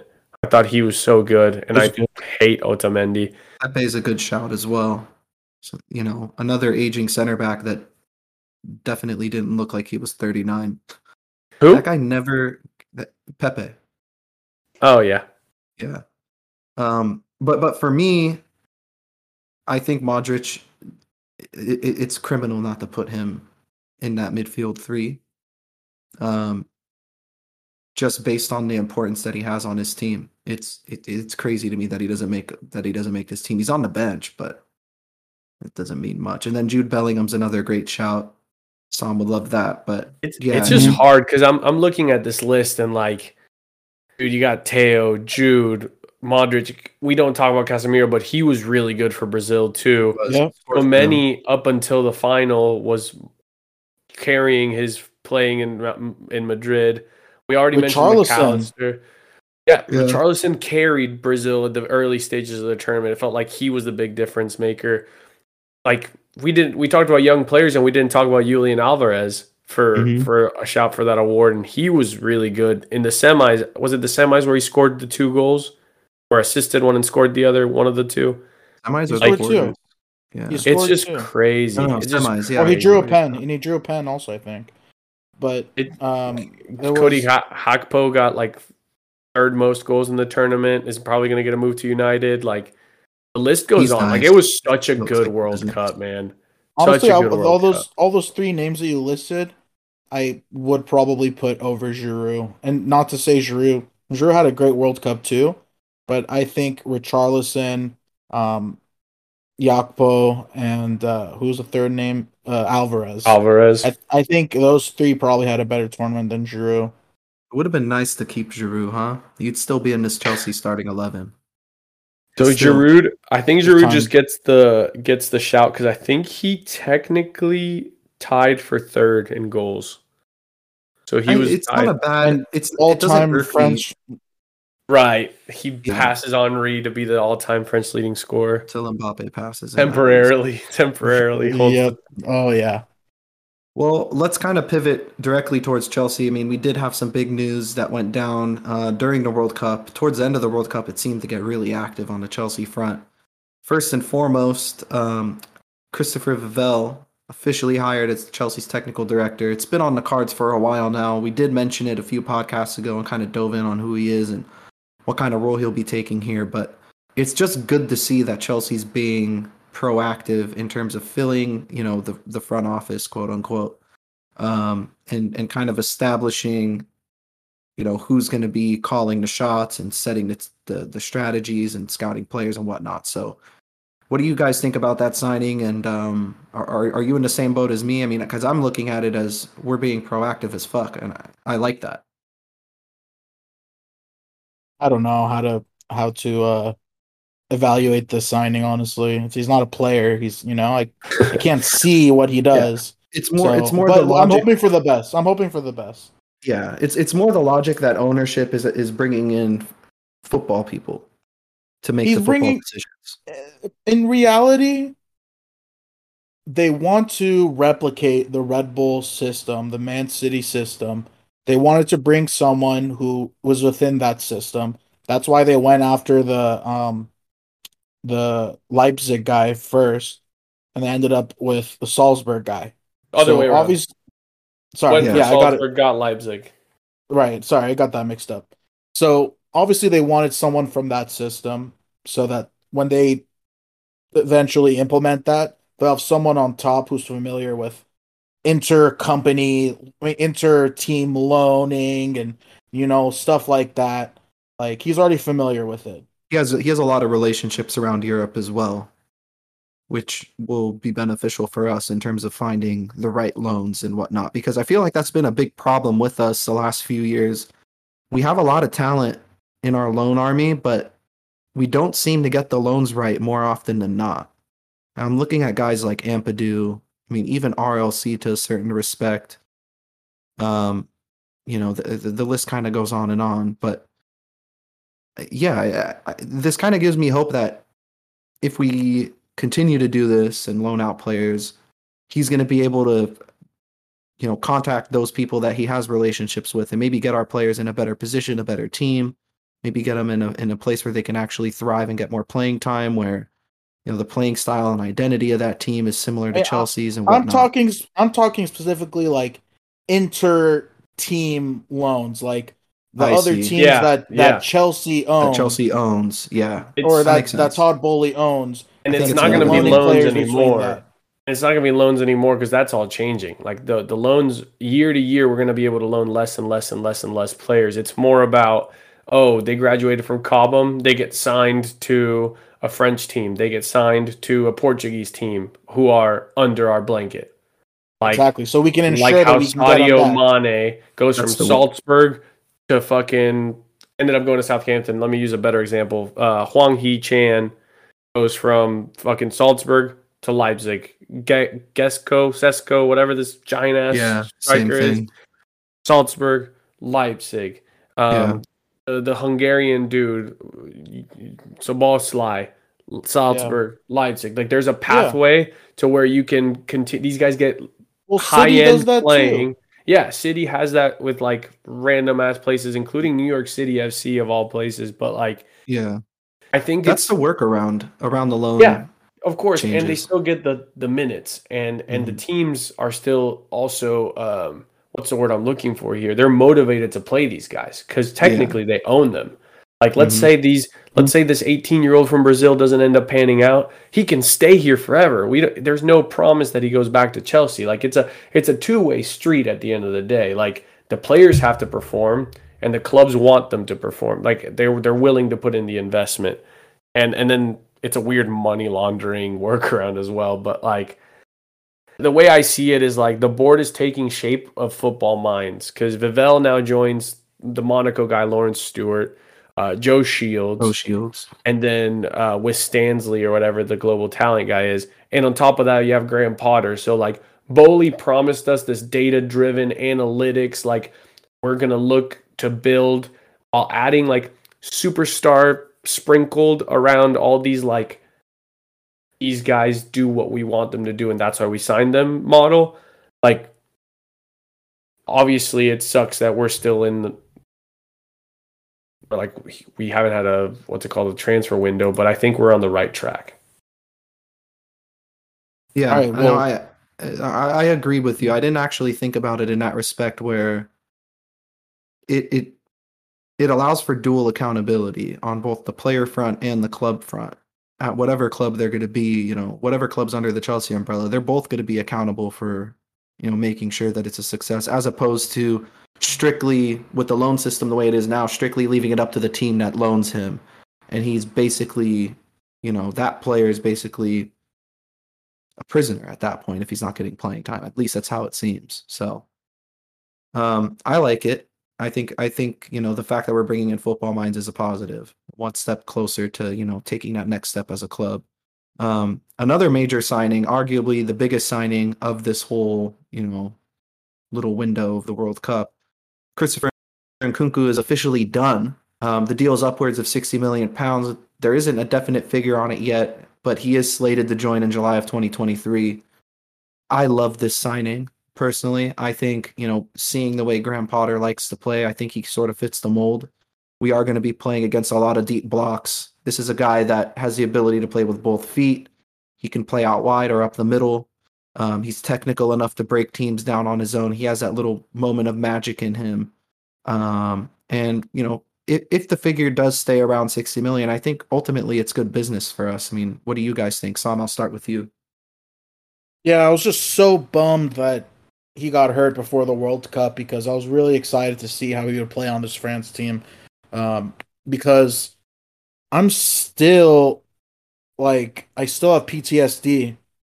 I I I think the Bundesliga tax is real, and I don't want to say necessarily like definitively that Nkunku is doesn't have what it takes to play in the Premier League because that's not true. I just I'm gonna reserve any expectations I have because I'm deathly afraid that he's just gonna come to the Premier League and you know like it, I have PTSD. I'm sorry. Well, Can can you blame me?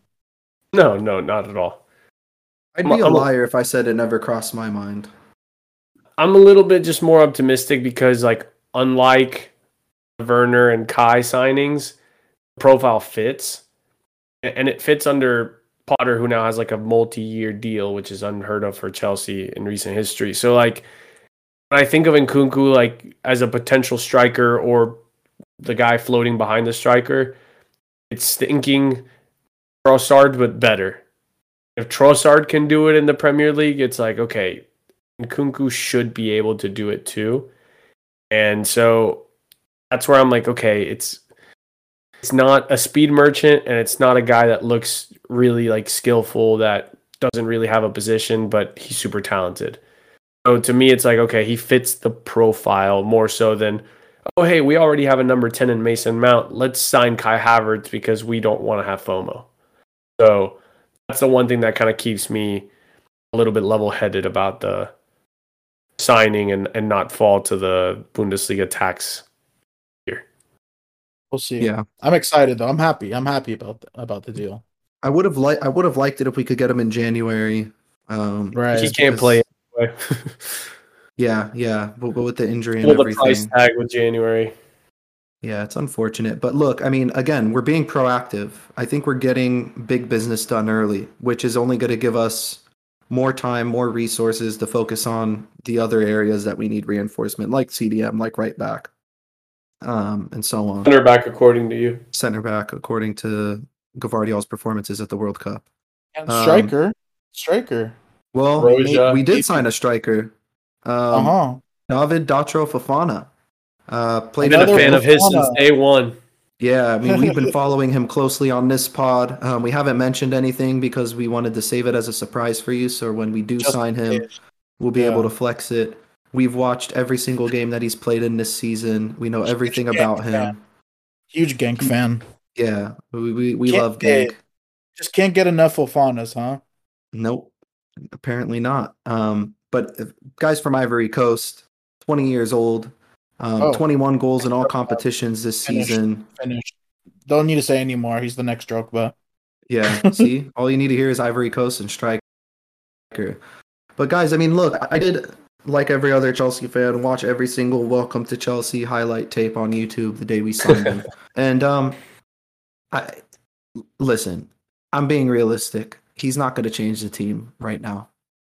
Um, it does look like it's a signing for the future.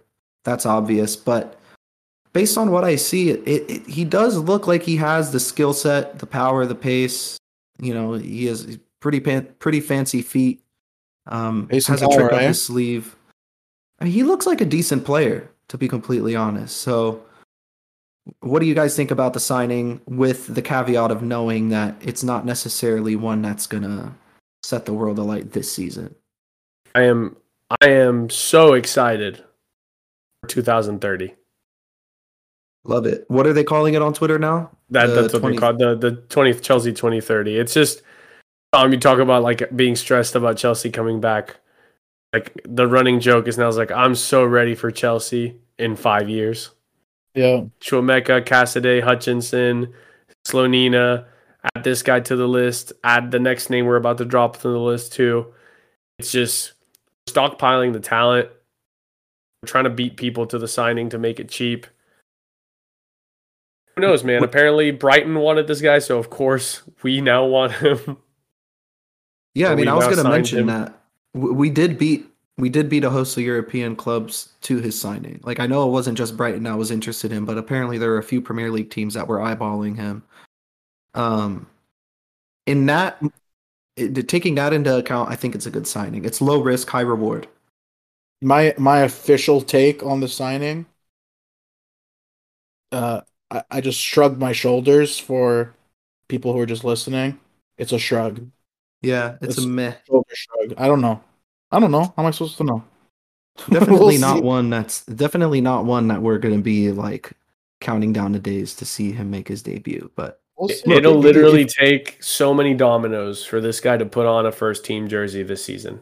yeah, yeah that's Broja is the He's first one coming- of like he's coming seven. January. He's coming Yeah. January, right? Um, Yeah. Yeah, yeah, yeah. January. So it's an immediate signing. It's just yeah, it, the Broja domino fell, so now it's Mama Yang, Kai, and potentially. Sterling and and whatever other striker we sign before this guy would even get a sniff at the first team. Yeah.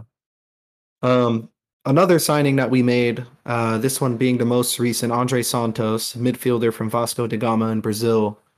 Fees reported around 17 and a half million. Um, don't really know much about the guy other than, again, another player that major European clubs are scouting as well. I know Barcelona was interested in him also, but who the fuck are they not interested in? Yeah. Um, but again, this is a signing that we could potentially look to the future for. But on the other hand, I look at a guy like uh, Chukwuemeka, who we signed for what was it, twenty five million? So it was a little bit more than Less. this. Was it Was less? Uh, it was 18, 20 million for True. So so a similar fee, give or take, um, to this guy. So who's to say that you know if, if if he comes in, maybe looks good in the preseason next year, he might get a first team jersey. But another signing that's not going to move the needle this season, and that's it's it's it's nice that we're stockpiling this talent, like Andres said, but it does kind of worry me that we're not looking to improve the squad now. Sam, I the thing that I like about the signing is Chelsea is not known for scouting in South America. And Mhm. uh, we were in on the Endrick race. I mean, I never thought we had a shot, but apparently we were like, you know, one of the three finalists to sign him. Uh, and now we got this guy. I mean, I, I don't know much about him, but it's a good sign seeing us going after more South American players.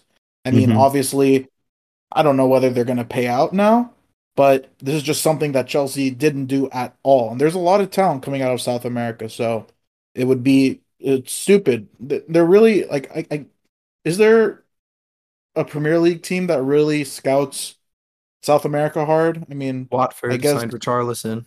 I would know that.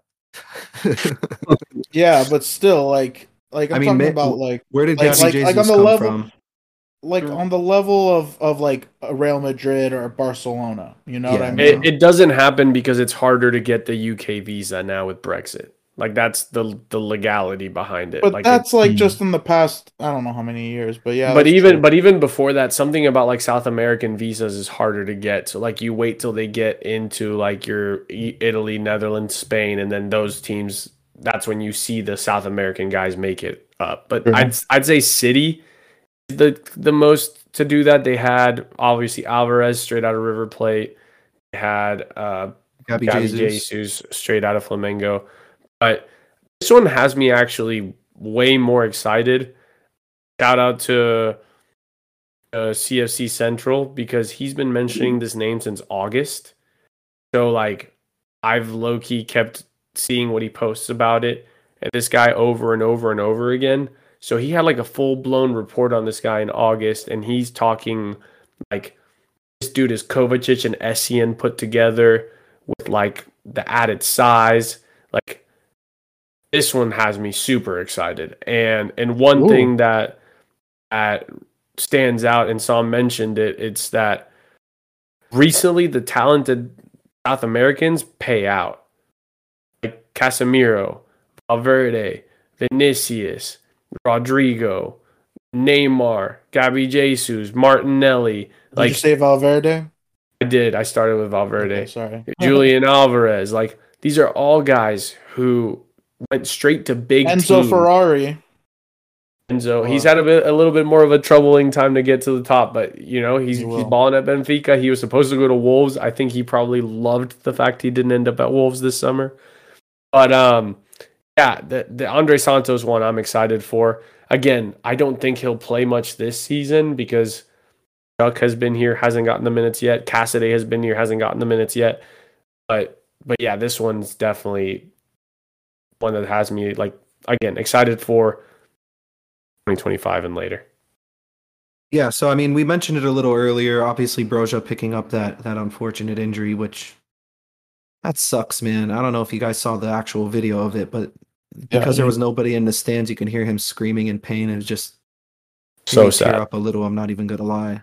Really gutted for the kid because he looked like he was about to about to break out, honestly. But um, big minutes too. Big minutes, yeah, yeah, and, and and Potter seems to really like him off the bench. He loves his energy. He loves the different style of play that he offers late in games with the physicality and his pace behind. So, I mean, we're we're looking forward to getting him back next year. Um, obviously, Fofana picked up another injury as well.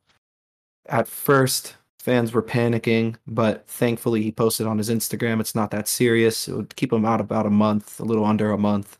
Chilwell's expected to be back within the month as well. You know, Kanté's still missing, but that's really no surprise. But I guess the real bright side here is that Reece James is training with the first team full contact. Doesn't seem like he has any sort of limitations. At least none have been reported yet. And then also Chukwuemeka um, said in an interview that he was feeling really good and really healthy again. So those are two guys that we could look to see back in the Chelsea squad. Guys that could possibly, um, well, Reece will definitely impact the way we play and the way we perform moving forward. But Chukwuemeka specifically is another guy that Potter seemed to really trust in the beginning of his stint before he picked up the injury. So I'm looking forward to seeing them back as well.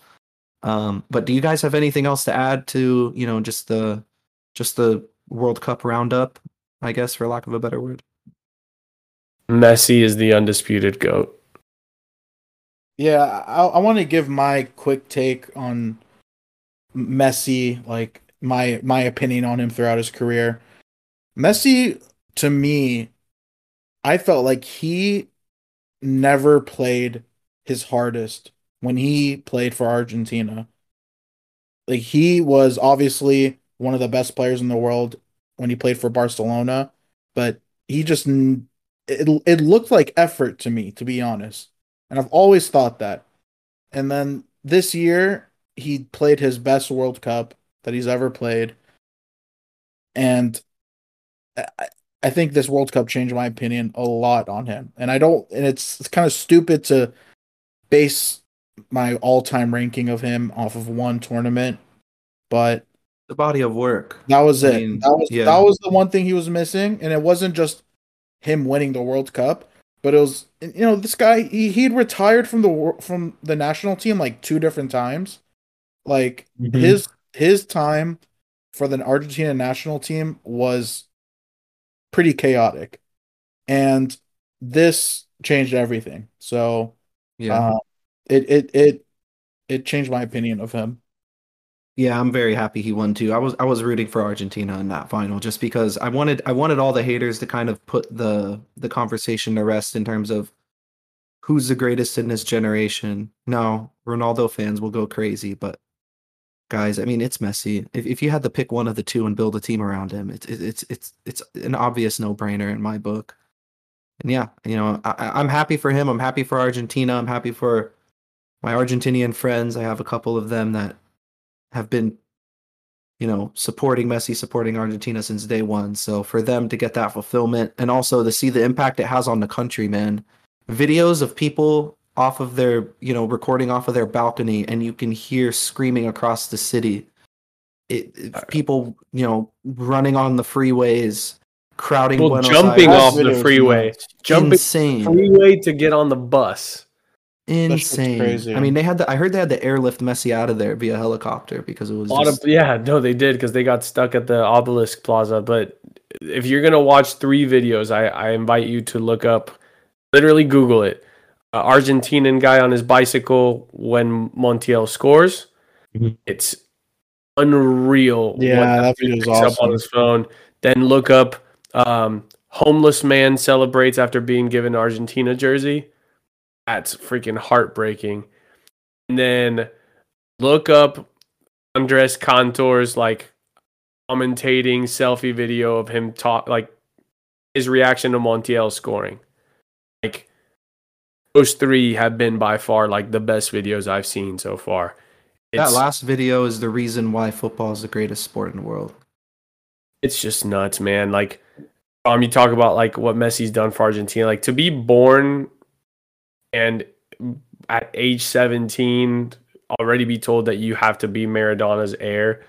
Well, Like that- Maradona says that himself. Yeah, You're 17 years old at the time. It He just says, he says he's my heir. because he won the the gold medal, and then you go through, and he does everything he does at Barcelona. Then he has to go through like the most chaotic period of Argentina soccer because it was just like mishmash of shit players left and right, too many strikers, then players that just have like off the field issues and can't perform for the national team. You have a freaking rotating door of coaching and you're right. Then the pressure gets to him, can't win the Copa America. The man completely changed his penalty taking technique before this tournament because that's what kept him from so many international co- tournaments. He had two Copa America finals go to penalties and he missed key penalties there. And to go through this whole World Cup and not miss uh, he missed one, excuse me. He missed one against uh, Szczęsny. Like reinvented his free kick tech or sorry P- PK technique just to make sure it wouldn't happen in the biggest stage. Like Yeah. my my wife has never watched like a World Cup. He only watches Chelsea with me and has been for the past few years. So this is her first time really getting a a- view of Messi. And her words were, "This dude makes it look so easy. Like it feels like an art when I watch this guy play. yeah, It's just so effortless to him. It's and it just it, crazy. it goes to show how blessed we were, at least in our generation of footballers, to both to witness Messi, but also have that debate of you know Cristiano and having a guy at the top of his game who not, not isn't necessarily as good as Messi. In, in my opinion, they're two completely different players. I think I put Cristiano, prime Cristiano, in that category of he's the greatest finisher I've ever seen. In front of goal, just in, ter- in terms of being a cold-blooded killer, I've never seen anybody better than Cristiano. But Maybe then you look at maybe, Messi- the, maybe he's the best goal scorer of all time. Also, Yeah, That's I think easy that's fair. But when people throw him in in terms of the best player of all time, it's It's a different conversation. for me it's a different conversation. Messi's on a whole other Yeah. planet. I don't think I don't think it's that far. A whole different planet is is over exaggerating it. It's it, Messi is is better, but it's not that clear and cut, in my I mean, I think it That's is fair. now. I think it is now it- because Messi's Yes, the. the answer is yes, but it's Yeah. not. It's not a planet away. I think They it goes. are- I think it's Messi. one I think it goes Messi, Gap, and then you have Maradona, Pele, Ronaldo, all those guys chasing the pack. Because at this point, Messi's the don't only know. player to have won World Cup, the Champions League, the Ballon d'Or, the like the League Cups, the Copa America. Like he's won literally every trophy. He's There's gonna no win the missing. Super Ballon d'Or, whatever that's called. They give out Yeah. every thirty There, years. there legitimately is no trophy he hasn't won at this point. And, Yeah. and Pele never went to Europe, so then there's that. Ronaldo never won a World Cup. Maradona and Maradona never won a Champions League.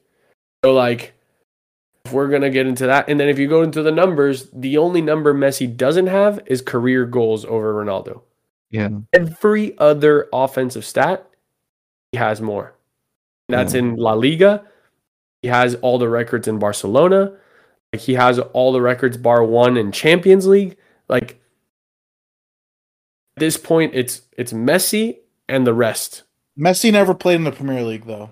He never No. played in the best. He league played in La Liga, the but he played it okay. But he played in La Liga when La Liga was better than the Premier League. No, Yeah. no, no, no, no. Yes. Som. Playing against Getafe. Som. When Messi Dude. was at Barca Okay, and but then he played Manchester Real, United. But then he played Manchester United in the final and took his balls out, put him on the table, and slapped.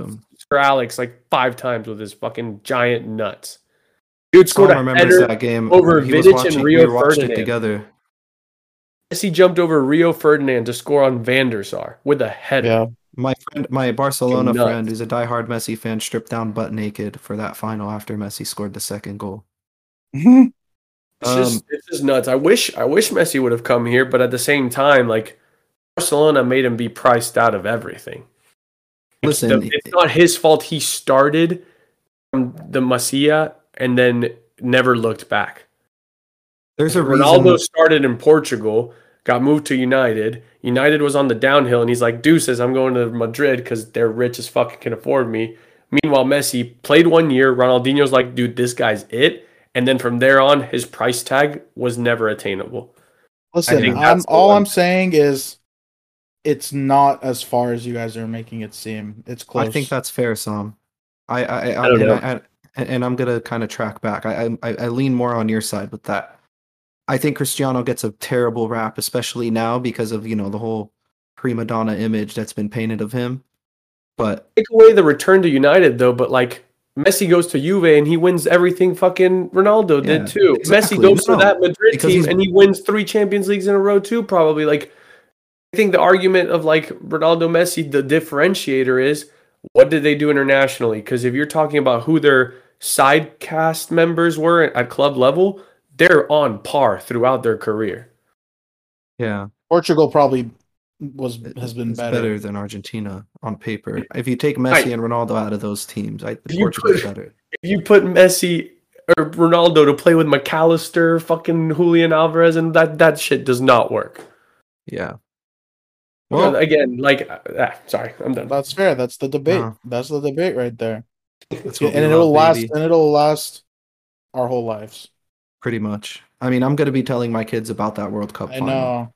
That that's all I can think about. Honestly, is like, I can't wait to like show my future children like Messi and Ronaldo highlights and tell them like, I lived through their whole career. I saw everything like, and these two were the best in the world for their whole career, and it was an amazing battle to watch between them.